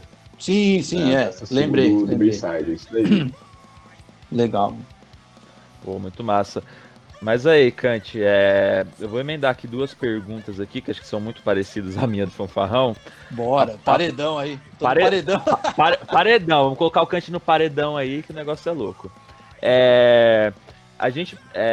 A pergunta aqui do Fanfarrão, vou ler ela aqui, ó. Dizer que a pandemia afetou todos nós é chover no molhado. Porém, falando especificamente sobre as posturas adotadas pela Caustic, desde o início desse caos imensurável. Ó, o Fanfarrão, ele sempre coloca umas palavras bem... Poético, né, velho? Até o Milton falou disso no podcast, cara, umas palavras bem poéticas. Todo muito intelectual, né, mano? Intelectual demais. Nossa, tem que ser estudado aí, tem que ter doutorado aqui pra participar. Eu não tenho porra nenhuma, não, mano. Tem um bosta e os... E aí, ó, todos aqui identificaram que você realizou muitas promoções e queimas de estoque sobrenaturais, além de outras ações tristes e contundentes. Resumidamente, quais iniciativas vocês pontuam como cruciais para resistir à pandemia? Aí, todo esse clima aí com o selo no meio da pandemia. Então, eu queria deixar claro que assim, a Caustic não é meu sustento, né? Então, é mais uma paixão que eu tenho, né, desde 2013, e para lançar as bandas que eu acredito. E não só lançar, como distribuir também, né? Gosto da banda... acredito que elas têm uma mensagem importante, vão fazer esse material girar. Na verdade, eu fiz aquela queima de estoque, comecei em outubro. Na verdade, assim, como eu estava afastado do trabalho de março, eu fechei o site. Uhum. Vou fechar o site. Aí, passou um tempo, não posso ficar parado, meu. Tem gente aí passando perrengue, meu. Aí eu fiz um esquema de divulgação no perfil, de por exemplo, aí restaurante, até ótica, assim, de camarada, não só banda, né? Divulguei banda, lançou material em 2020. E aí, chegou outubro, tinha bastante gente perguntando, vai abrir a loja? Aí a mesma pessoa, passava uma semana, vai abrir a loja? Aí eu, então vamos ver como é que vai ser, vou abrir a loja aqui. Aí em outubro eu abri a loja, teve uma saída boa. Aí, aí normalmente em dezembro eu não faço Black Friday. Sei lá, não acredito muito nisso. Aí em dezembro todo eu faço queima de estoque. Basicamente todo ano eu faço. E aí esse ano eu peguei, deixa eu pegar os nossos lançamentos, que tem bastante ainda, alguns até já acabou. Vou fazer até abaixo do preço de custo. Sim. R$5. Já vi bastante CD lá por 5 a 1. Então. E eu abaixei o preço, na verdade... Abaixei o preço porque eu me mudei em 2018, 2019. Então tem material aqui em casa, tem material lá em Santos, na casa da minha mãe, tem material na casa do Fábio, do Institution, né, que ele cuidava do selo comigo. Então, vamos fazer girar esse material. Senão fica parado mofando, né? Então. E, tem muita coisa boa lá, hein, na boa. Quem for Eu deixei uns 15 CD lá no carrinho pra pegar depois, porque tá muito barato o CD, sabe? O Canti tava falando ali, eu entendi a alfinetada, que ele falou assim, os caras estavam vindo perguntar quando é que abre a loja, era eu. Tava lá o tempo todo. Era você? Só você não lembro não, mas tinha gente que tava perguntando. Aqui, né? E aí é bom que assim, E hoje em dia, no selo, né, a rede social, eu não uso só para divulgar o selo, né? Eu pego, já que nem a gente citou de divulgação de podcast, são pessoas que... O Podcore, por exemplo, divulga, os caras compartilham toda a postagem que eu faço. Como é que eu posso ajudar? Vamos também fazer uma divulgação aqui, nem que seja mínima. Sim. E aí eu meio que até, se vocês viram o perfil, ele tá meio que padronizado. Um abraço pros manos do Podcore, inclusive. Beijo no coração. Falar nisso, intimar de novo a eles participar aqui, hein? Já tem que lançar a data. Vai ter um collab aí, Já tem uma collab. Espaço Cerebral com o Podcore. O Milton lançou uma ideia sensacional, que a gente lançar uma parte 1 aqui, uma parte 2 no deles lá. Vai ser começa aqui e termina lá, né? Excelente ideia. Contrata o cara pro marketing aí. Mas o que ele fala arrasta pra cima e compra meu curso. Muito bom, velho, muito bom. O maluco é o coach do hardcore, mano. Você cara assim, que nem ele falou, né? Ele estudou, ele corre atrás, né? O cara é correria, né? Ele estudou marketing digital, a porra toda, né? Então, além de ser uma pessoa que agrega, né? Sim, um lance bem importante, ainda mais para os tempos de hoje em dia, né? Que é o egoísmo. Sim. Tem que agregar. Ainda mais, se você quer que renove. Sim. Vai renovar? Vamos agregar, com certeza. Sim, é isso aí. É uma coisa que eu tava até falando bastante com o Thiago, que é tipo, a gente que é podcast underground, velho, a gente tem que se unir, velho, porque a gente só tem a gente, né, velho? Se a gente não se divulgar, ninguém vai divulgar a gente, velho. Com certeza, mano. Então a gente tem mais que se unir pra, sei lá, fazer um coletivo, qualquer coisa que seja. Parar de se ver como, né, como ameaça, né, e começar a se ver como um amigo, como um braço, né, cara? Se ver como se a gente fosse, cada um fosse uma banda, né? Somos como se fôssemos bandas. Mas é aquele negócio, a sociedade impõe a competição na gente, né? Mas que seja sadia, né, Canti? Sabe? Sim. Sadia.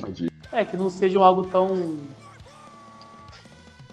É difícil de lidar, né, cara? Com esse tipo de competição que existe, né, cara? Com certeza. É uma coisa que não precisa, né, pô? Sim, pra caramba. Mas aí, Canti, você tem algum plano futuro pra Caustic, assim? Alguma coisa diferente que você tem, assim, pro futuro do selo? Olha, eu acho...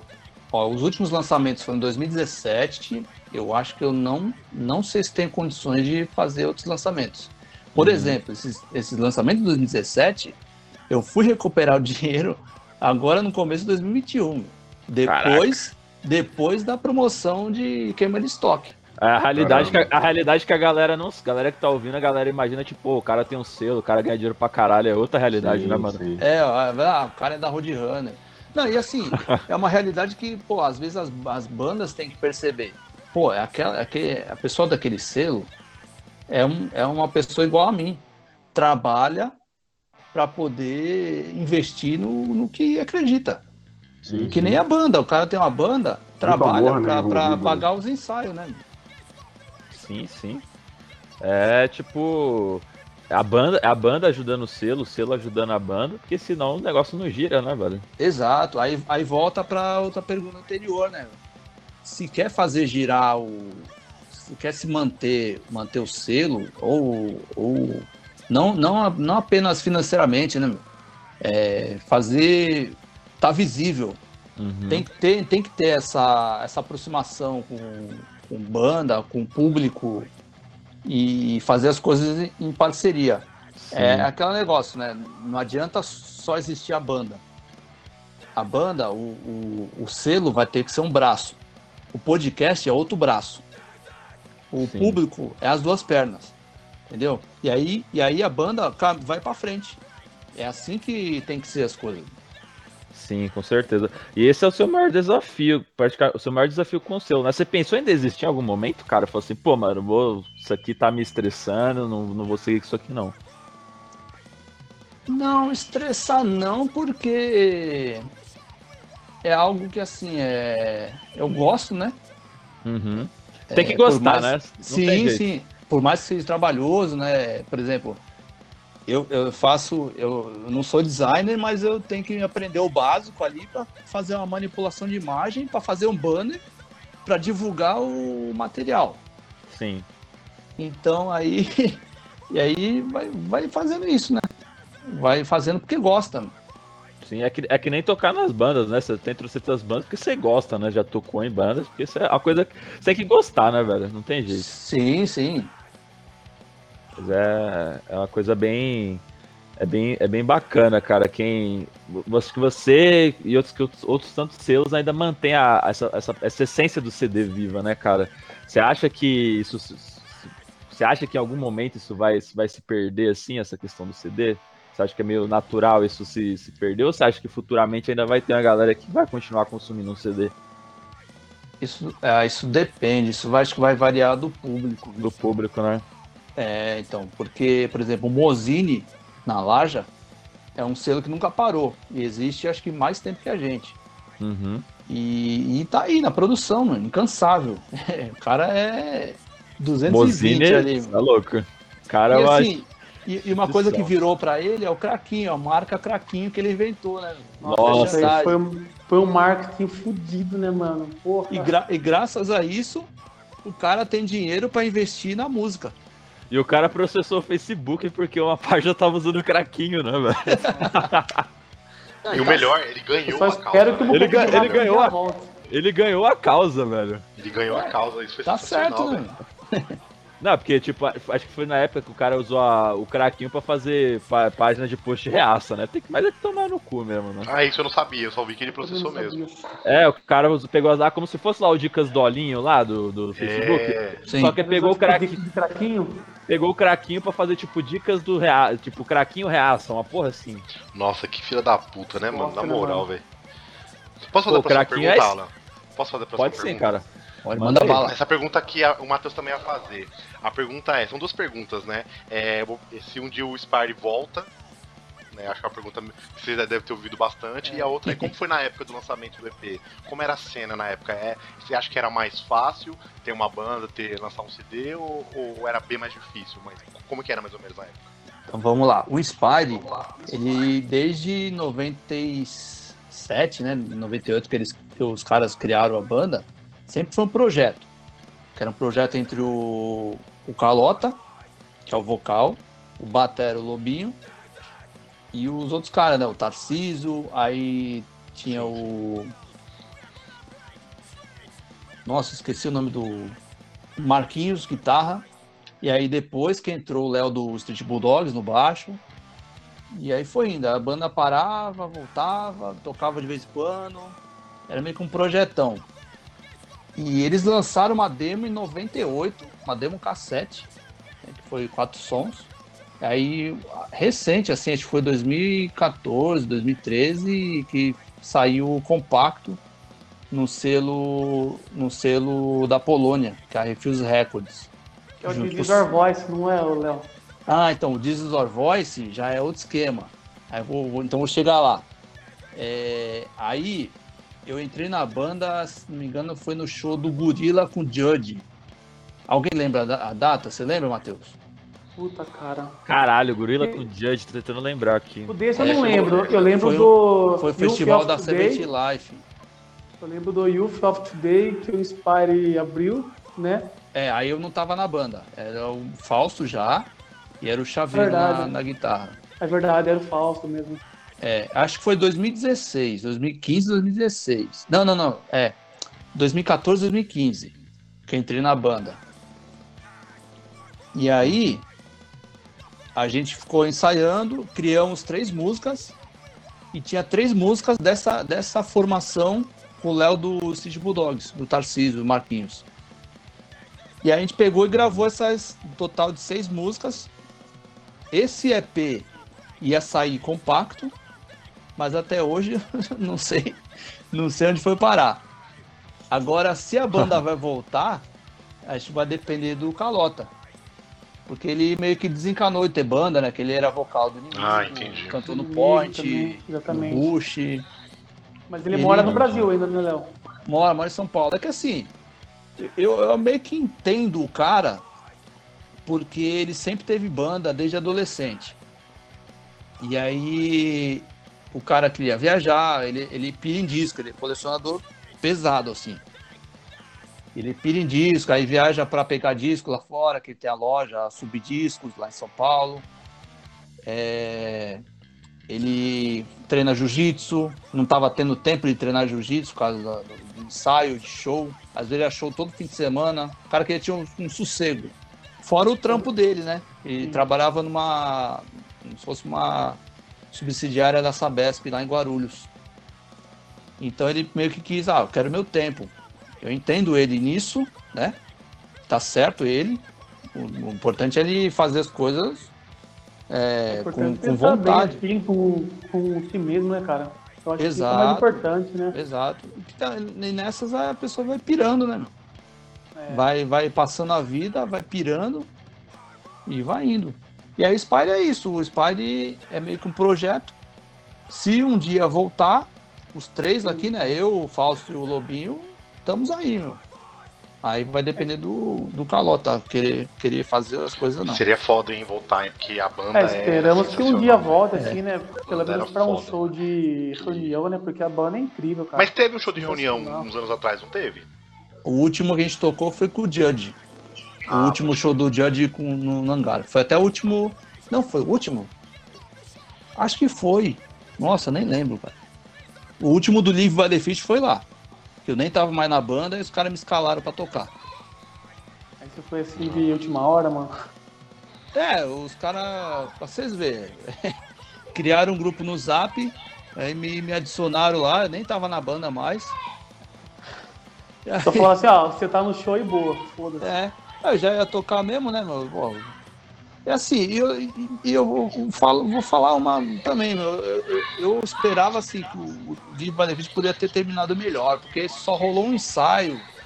Coitado, o cabelo, o batera do Good Intentions, ele tocou na banda, ela tocou nesse show aí. Só pegou todas as músicas em 2 ensaios, sabe? Tava todo mundo desentrosado, mano. Achei que poderia tocar muito, muito bem, assim, qualquer outra banda mais atual do que botar um agente lá. Eu não sei se a organização quis, a Powerline quis, vou fazer um show estreed aqui. Tanto que anunciaram no hangar, né? Que ia ser o último show estreed do hangar. Olha. Caralho. Porra, responsa, hein? Acabou que o hangar voltou e aí, ó, só jogadinha. Acabou de novo e vai voltar de novo. Pense House, né, velho? Polêmicas. Pense House, nossa. Então. Nossa, inclusive na época eu fiz um post no meu Facebook falando, perguntando se o hangar tinha virado Pense House. Nossa, mano, o Pio ficou putaço lá, ele respondeu, vai tomar no cu, não sei o quê, papapá. Aí, ó, arrumando treta desde sempre. Mas, né? Nossa, ó, só pra lembrar, o hangar ele foi vendido, aí virou uma casa meio que... O hangar é uma marca. O hangar é uma marca. Na verdade, mas ele chegou a ser vendido? Acho que não foi vendido, né?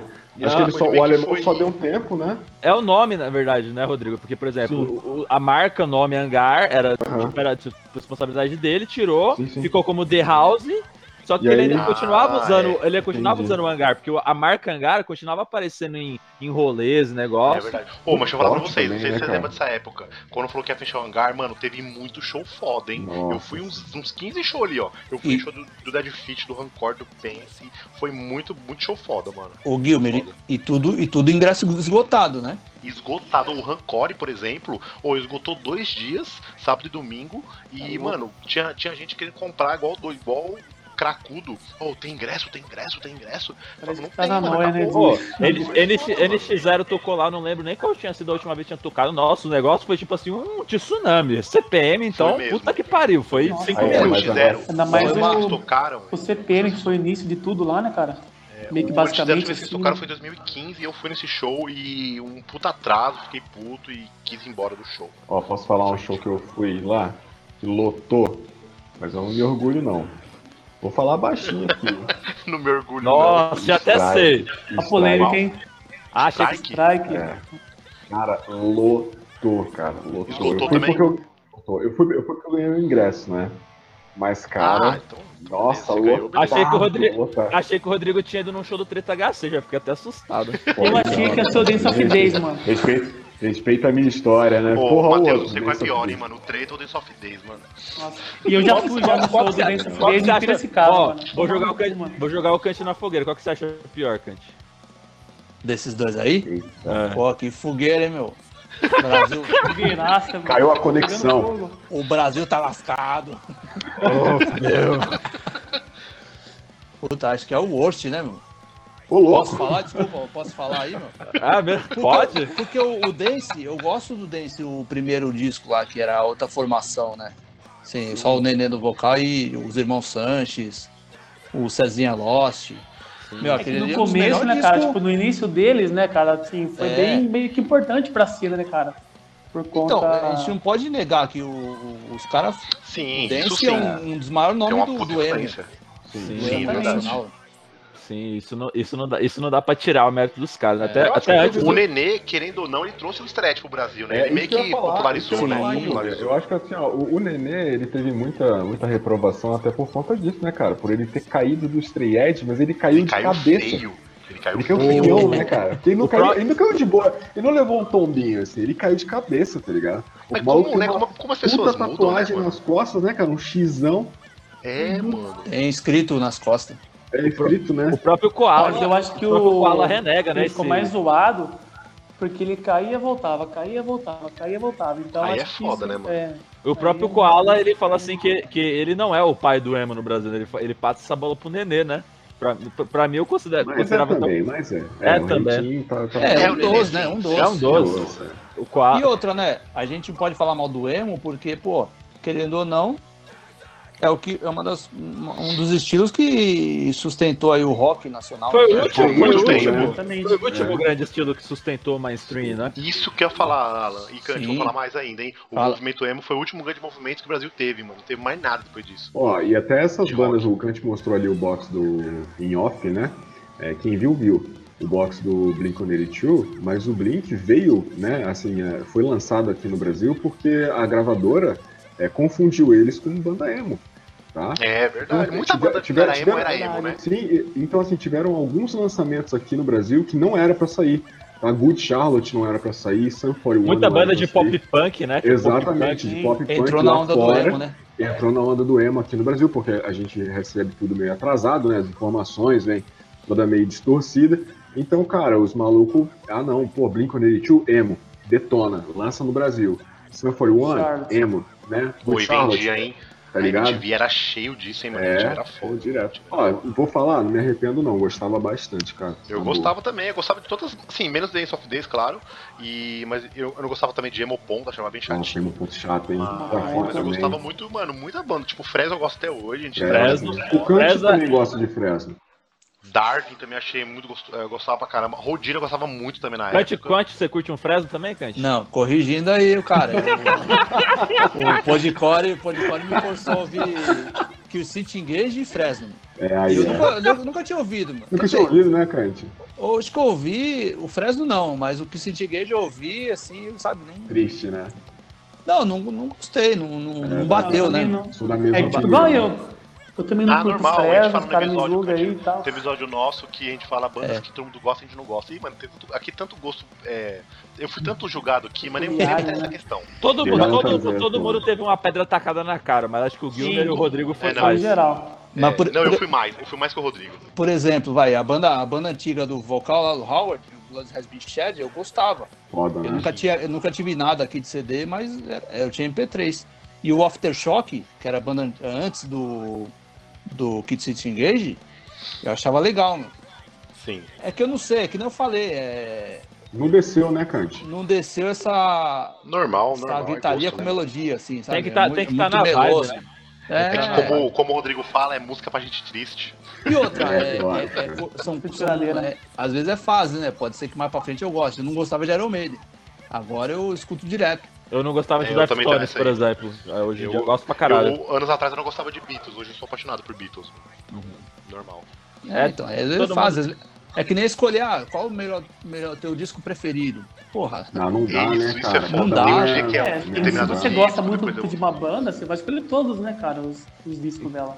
Sim. Inclusive você elencar um disco, qual é o seu disco preferido da vida, por exemplo? Pô, nossa, isso aí vida, mais fácil. Você pode falar hoje da vida é isso aqui, dá pra falar assim, mas da vida não tem como. Você pode ter as memórias afetivas com aquele disco, sim, né? A um momento da tua vida. Agora, qual é o melhor assim é meio complicado, né? Botar no paredão, né? De cabeça, tipo, você vai lembrar uns marcantes, assim, gostei de tal desse, nem pra mim, Meteora do Linkin Park, pô, marcou pra caralho uma época da minha vida. Porra, o Diamond Eyes do Deftones, pô, quando eu peguei pra ouvir, pô, curti pra caramba. Então, tipo, cada disco marca uma geração diferente, né, cara? É mais fácil você perguntar assim, tipo, faz um top... sei lá, top 20 discos aí que você curte, assim, porque é difícil você elencar um disco. Mano, nem top 20, é difícil pra caralho, mano. Sim, top 50, então, top 50, né, fácil. Até porque a gente não ouve a mesma coisa todo dia, eu não ouço a mesma coisa todo dia, tipo, tem dia que eu não quero ouvir nada de hardcore, tem dia que eu só quero ouvir rap nacional. Assim também, né? Tem dia que eu quero ouvir só, nada de hardcore. Por exemplo... Se eu fosse fazer uma lista, eu ia colocar pop, rap, a porra toda. Então, esses dias aí, por exemplo, a gente tá falando sobre hardcore melódico, tipo, No Funeral, lá, essas bandas, e eu não conhecia, eu falei, pô, Alan, manda uns CDs aí, eu comecei a curtir. Uhum. E aí tem um dia que eu peguei só pra ouvir isso. Tem dia que eu só quero ouvir hardcore pesado. Tem dia que eu só quero ouvir beatdown. Tem dia que eu quero ouvir só pop punk. Então é muito do meu dia, tá ligado? Meu gosto é muito do meu dia. Mas claro que tem minhas bandas preferidas. Mas, por exemplo, eu tava ouvindo esse dia System of a Down. É uma das minhas bandas preferidas. Mas eu não via fazer o quê? Um ano e meio que eu não ouvia. É a mesma coisa eu com Faith No More, cara. Tipo, a minha banda favorita, mas, cara, eu não ouço todos os dias. É bom às vezes, né, Rodrigo? Você dá um tempo de uma banda e ouvir e fala, caralho, como isso é bom, né, mano? Exatamente. Você fala assim, cara, como eu, né, fiquei tanto tempo sem ouvir isso. Eu faço muito isso. É muito bom, mano. Qual que é a sua banda preferida, Canti? Então, não tem. Você não tem, né? Não tem, mano. É difícil, né? Não, mas assim, hoje, cara. Hoje disco, você tem mais escutado. Disco eu até citaria, por exemplo, vai o KZD e o Vulgar Display of Power.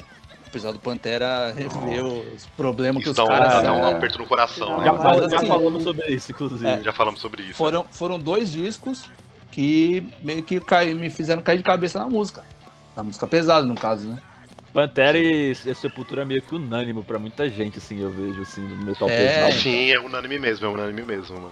Eu até participei do... Tem um perfil do Fábio do Podcore, o Porão Sonoro. Eu gravei um vídeo falando sobre o KZD no Porão Pessoal, que ele convida umas pessoas, né, pra participar lá. Aí até falei gravei um vídeo lá, mostrei minha coleção aqui do KZD. Que esse é o único disco que eu tenho fita, eu tenho CD E tenho 2 versões de vinil. Nossa, coisa linda, hein? É, então, e aí eu falei um pouco, ó, isso daqui foi onde eu comecei a ouvir música e tal.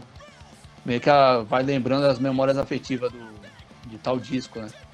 Uhum. Acho que tem muito memória isso. Memória afetiva agora... é foda, né, mano? É, memória afetiva é um bagulho muito difícil de lidar, é muito difícil. Mas... umas épocas da vida, né, cara? Tipo...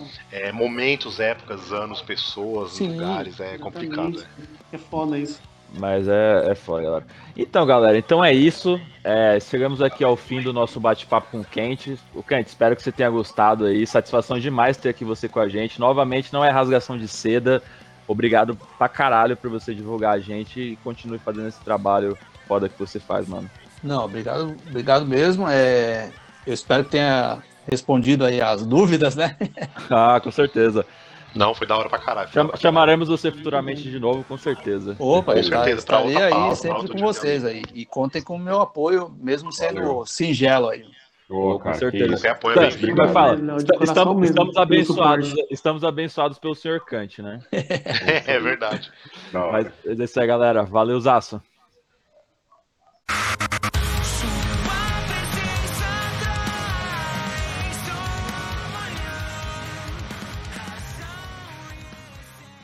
Fala, galera, então vamos aqui para o nosso já tradicional indicações aqui do Espaço Cerebral, onde cada um pode indicar um CD, um livro, uma música ou qualquer outra coisa que ache pertinente. Manda bala aí, Canti. Opa, vamos lá começar. Pode ser 3? Pode, fica à vontade. Bom, de som, é uma banda que eu conheci até no Spotify, assim, girando assim, aquelas indicações. É a banda da Coreia do Sul, chamada Slant. S-L-A-N-T. Nossa, muito bom, da mina, né? Caraca. É, então. Nossa, essa banda é pesada, hein? Essa banda é foda. É, lançou um disco agora em fevereiro. Essa banda é foda. Demais, cara. Lançou um disco agora em fevereiro, mano. Sabe o que é brutal? Eles lançaram, acho que 3 prensagens do vinil. Não sei a quantidade, mas tudo esgotado lá fora. É mesmo? Que é o selo Iron Records. Nossa, pelo americano, olha boa, que engraçado, mano. Uma banda da Coreia do Sul, né? Lançado por um selo americano e esgotado, mano. Você já viu os vídeos ao vivo, Canti? Já, teve um show até no começo do ano passado, né? Bizarro, né? Pois, sabe, se não me engano, pode falar. O show que eu vi tinha até o bandeirão do Power Trip, mano. Nossa, é que mesmo? Foda. É, nossa, que foda. Pô, sabe o foda? Não sei se vocês repararam. Geralmente banda metal, extremo, qualquer hardcore da Ásia é sempre muito bom, né, mano? Os caras não erram nisso, né? Os caras é muito bom. Nossa, Japão então é a parte do negócio, né? Mas continue, Canti, fala outra banda aí. Não, é engraçado que às vezes pela distância não chega, não é tão fácil o acesso pra chegar pra gente, né? Mesmo sendo virtual, né? Engraçado isso. Sim, sim. É verdade. É, a autenticação, na verdade, não é uma banda, é um livro. Eu tô lendo o livro Precious Metal, que é a antologia do Hall da Fama da revista Decibel Magazine. É, foi lançado aqui no Brasil pela editora Metalosfera. São 25 álbuns que o livro ele vai dissecando esses álbuns com a participação dos membros. Por exemplo... Raining Blood, do Slayer, e aí eles marcaram uma entrevista com a banda e foi publicada na revista. Aí, por exemplo, o Skun do Napalm Death, foi uma entrevista em maio de 2008 e aí os membros da banda foram falando, né, sobre a composição, todo o processo assim, de todos os discos. Aí um total de 25 álbuns. Só coisa linda, né? É, então, eu na verdade eu peguei esse livro por causa do Jane Doe do Converge, né? Que é um disco que eu gosto bastante aqui. Uhum. Mas aí peguei pra ler assim as outras. Eu tô na metade ainda, né? Sabe o que eu gosto de fazer lendo esse livro? Por exemplo, o do Sabá aqui. É o Heaven and Hell. Aí eu peguei, botei no fone pra ouvir o Heaven and Hell e fui lendo o capítulo. Cara, uma experiência, né? Nossa! É, então, você vai pegando o disco que eles falam. Isso é muito foda. E às vezes vai percebendo os detalhes que eles estão citando. Massa. Eu bacana, fiz isso assim, com o livro do Rage Against the Machine. Eu fui ouvindo o CD e a cada capítulo que eles falavam do CD, eu também ouvindo também os detalhes, né? Do Pantera também fiz isso. E é muito legal fazer isso, é uma experiência bem diferente. Sim, com certeza. Vou adotar essa daí, com certeza. E aí saiu por aqui pela editora Metalosfera, até peguei direto com eles lá, o Thiago. E é um livro bem grande, assim, eu tô gostando. Eu gosto bastante de livro, biografia, né, que vocês citaram do Pantera, do Rex, né? Sim, é muito bom. Eu também amo biografia, eu tenho muitas aqui. Do Rage Against, eu gosto também de tem Barulho Infernal, né? Esse é uma enciclopédia, mano. Quem quiser começar a curtir rock, saber de tudo, só pegar esse livro aí. Em vários estilos, né? Muito, o último que eu li foi do Led Zeppelin, a última biografia, e muito foda, muito foda. Uhum. E aí, de indicação, terminei de ver semana passada. Na verdade, eu não conhecia, cara. Comecei esse ano e terminei semana passada a série The Office. Nossa, muito boa, velho. Muito boa. Aí você pega no meu coração, cara. Aí você pega no meu coração. Então, é engraçado que a gente vai vendo, mesmo no meio de tanta atrapalhada, você vai identificando as pessoas, cara, que trabalham com você, né? Mano? The Office é foda, mano. E todo mundo já teve um chefe como o Michael, né? Todo mundo teve um chefe como o Michael. Eu tive dois, assim, mano. Todo mundo meio que já trabalhou com as pessoas, aqueles personagens que eles criaram ali. Sim, meu Deus. Tipo puxa-saco. Que na série, né, cara? O que escreve tomar vantagem, o burrão. Nossa, sempre tem. Sempre tem, né? Isso que é engraçado, assim. Aí, pô, e eu não sei por que eu nunca vi. Eu não sei, eu não tenho muito costume de ver série. E essa daí, pô, eu... Tocou mesmo aqui, viu? É engraçado demais, mano. Eu já me peguei rindo muito de madrugada e chorando. É uma cena tão constrangedora que você fala, mano, não é possível que tá acontecendo isso, cara. Não é possível que tá acontecendo isso. É muito bom, mano. Então essas são as dicas aí. Vamos lá, vocês aí. Valeu. Gilmer, toca o barco aí, velho. Boa, valeu. Bom, vou indicar também uma série hoje, que eu terminei de assistir ontem, que é O Homem do Castelo Alto. Foi escrito pelo Philip K. Dick, né? Tem uma série da Amazon, é uma série que conta a história de um mundo onde o nazismo venceu. Então o mundo vive um terceiro Reich. Então aí tem o Hitler lá, tem o Goebbels, e aí tem o pessoal que é da resistência, que não gosta dos nazis. A série é sensacional. 4 temporadas na Amazon. Acabou meio assim, porque foi cancelada, né? Mas a primeira temporada é um arregaço. É muito legal você fazer esse exercício, né, de pensar como seria um mundo onde o nazismo venceu, né? E aí eles são aliados do Japão, e o Japão também mete o terror em todo mundo ali, e o líder dos japoneses é o cara que fez o Shang Tsung no Mortal Kombat, sabe? Do primeiro Mortal Kombat. Sim. Aquele cara já tem uma cara de mal já, e a série é muito boa. E a segunda coisa que eu vou indicar é uma banda antiga já, é uma banda com aquela banda de xizinho na mão, né? O Cassie Jones, o CD I Hope You Are Not Last, que é um aí toca meu coraçãozinho. É um arregaço. Quem gosta de músicas que falam sobre estreia de veganismo, xizinho na mão, vou dar bracinho. Por que você postou esses dias aí, Gilmer? Eu tava ouvindo, porque eu fazia tempo que eu não ouvia. E eu gosto de fazer esse exercício, né? De ouvir bandas que eu não ouvi muito tempo.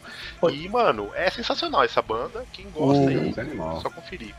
Meu, pra quem gosta de Bayside, é uma puta de referência pra ele. Bayside, aí tem os caras do Structure Gun, né, se não me engano. E tem mais quem, o Matheus? Tem o Josh, né? O Josh do Structure Gun. Tem o Josh, eu acho que do Structure Guns. Cara, não me lembro. Acho que tem um cara do Evergreen Grace, como é aquela banda? Evergreen Terrace. Eu acho que sabe. Tem uma dessa banda aí também. Que o Josh também fazia parte, né, do Evergreen Terrace. Sim. E é uma pena que a banda não lança mais nada, mas tem 3 CDzinhos lá, esse foi o último, são filé. E une as duas coisas que eu mais gosto, Tartaruga Ninja e Hardcore. Nossa, coisa linda. Tem uma música lá que fala do James Hetfield, né? Se ele é estreia, qualquer um pode ser, né? É sensacional, mano. Se o James Hetfield pode ser estreia, qualquer um pode ser. E isso encerra a minha indicação. Passa a bola pro Matheus aí, Matheus, indica você aí. Só não pode indicar Terror e Banda do Vitinho. Esse que eu ia falar, mano. Bom, isso aí já indico já em todo podcast, pô. Eu ia indicar uma música que o Scott fez parte, né? Mas isso eu vou deixar pro próximo episódio pra não tipo, dar muito na cara, né, cara? Que eu sou da fanbase do Terror Manix. Aham. Né? Mas, mano, a minha indicação de hoje é de uma banda daqui do interior de São Paulo, que é de Americana, que é do meu amigo Guilherme Turco, né, que é a Strong Reaction, né. Eles têm uma forte influência de Youth Crew, né. Eles têm uma demo lançada, então pra quem curte essa linha de hardcore direto e reto, sem massagem... Sensacional, eu ouvi, boa indicação, mas também ouvi esse dia, muito boa. Que é brabo. Ô, Matheus, oi? Eles ainda tocam ou acabou? Então, mano, até onde que eu sei, eles estavam meio em pausa, né, por conta disso tudo, né, pandemia e tal, mas eu acho que eles não estão ensaiando, mano, que teve mudança de integrante, né, aí por conta disso a banda tá meio que em ato, assim, sabe, até esperar voltar tudo ao normal. Tem alguma relação com aquela... Caramba, esqueci o nome, a banda que a gente tocou lá junto... A Pen? Isso. Então, a Pen, tipo, o Guilherme, que é o vocal da Strong, ele canta na Pen e toca guitarra, mano. Ah, e o Pantera era da Hurry Up, que é de Americana. Que é o Cláudio. Também. Isso, que é o Cláudio. Sim. Mas, tipo, até onde que eu sei, ele saiu. Também o Cláudio. Eu achava que o Strong Reaction tinha acabado. E a Pen, que é como se fosse uma banda nova, assim, que eles tinham montado. Não. Tipo, eles estão com as duas bandas ainda. Só que por conta de mudança, né, de integrantes e tal, aí tá meio que esse rolo todo. Mas eu tenho amizade com o Gui Turco aí, ele falou que a banda volta, assim, só que só esperar esse momento aí de merda aí, tipo, diminuir que logo já volta nativa. Mas é isso, mano. A minha indicação da semana é essa. Eu passo a bola pro meu amigo Rodrigo. Então, cara, vou fazer uma indicação. Tá fresquinha aí, banda de Jundiaí. Ontem lançou um single, Tolerância, Fim da Aurora. Cara... Fim da linguiça. Boa. Que porrada, maluco. Na moral, não decepcionam nunca. Cara, já ouvi algumas vezes, assim, a single... Tá sensacional. O show deles é bruto, né, cara? E é muito engraçado, né, mano? Porque o André, ele é um personagem, né, cara? Ele é um fofo. Ele é foda. No show ele é um pouco, mas na vida real, entre aspas, ele é um amorzinho, né? Exatamente, cara. Ele é muito querido. Assim. Forte abraço pro Barral, inclusive. Forte abraço pro Barral. Inclusive, um dia vai estar aqui também no nosso... Com certeza. Falando desse single que o Rodrigo acabou de indicar aí. Sim, esse single tá, cara, você gosta de Fim da Aurora, você gosta de Deathcore, maluco, sem erro, sem massagem, mas, cara, tá animal, na boa. E é essa minha indicação aí, cara, fechando nosso papo. A banda que eu vou estar indicando aqui foi uma banda, eu peguei pra entrar no site da Caustic, eu fiquei fuçando, cara, eu achei muita banda da hora, e uma aqui que eu peguei pra ouvir se chama Anomalia, o nome do CD é Una Vida em Eu Inferno. Meu, é tipo um metalcore com death metal melódico, assim, bem foda, assim, cantado em espanhol, lá da Argentina. Meu, eu peguei pra ouvir essa banda, velho, eu simplesmente pirei, assim, meu. É sensacional, assim, pra você que gosta de Lamb of God, Nerf, At the Gates, assim, é sem erro. Escuta esse disco que... Tem massagem já fazendo a ponte, se você quiser, compre lá no site da Celtic. Então, é legal que as bandas recentes, assim, as bandas mais novas da Argentina, tem o Anomalia, This Is Die, Corales, Ecos... Corales é foda. Então, tem várias, assim, nesse estilo, assim. E tudo o mesmo selo que lança, né, que é a Vegan Records. Sim. Bacana de apoiar, assim, né? Sim, acho foda. Então, fica aí. Então é isso, galera. Espero que vocês tenham gostado aí de mais um episódio do Espaço Cerebral. Como é que fala, Gilmer, que a gente vai falar? Tomem água, né? Se hidratem.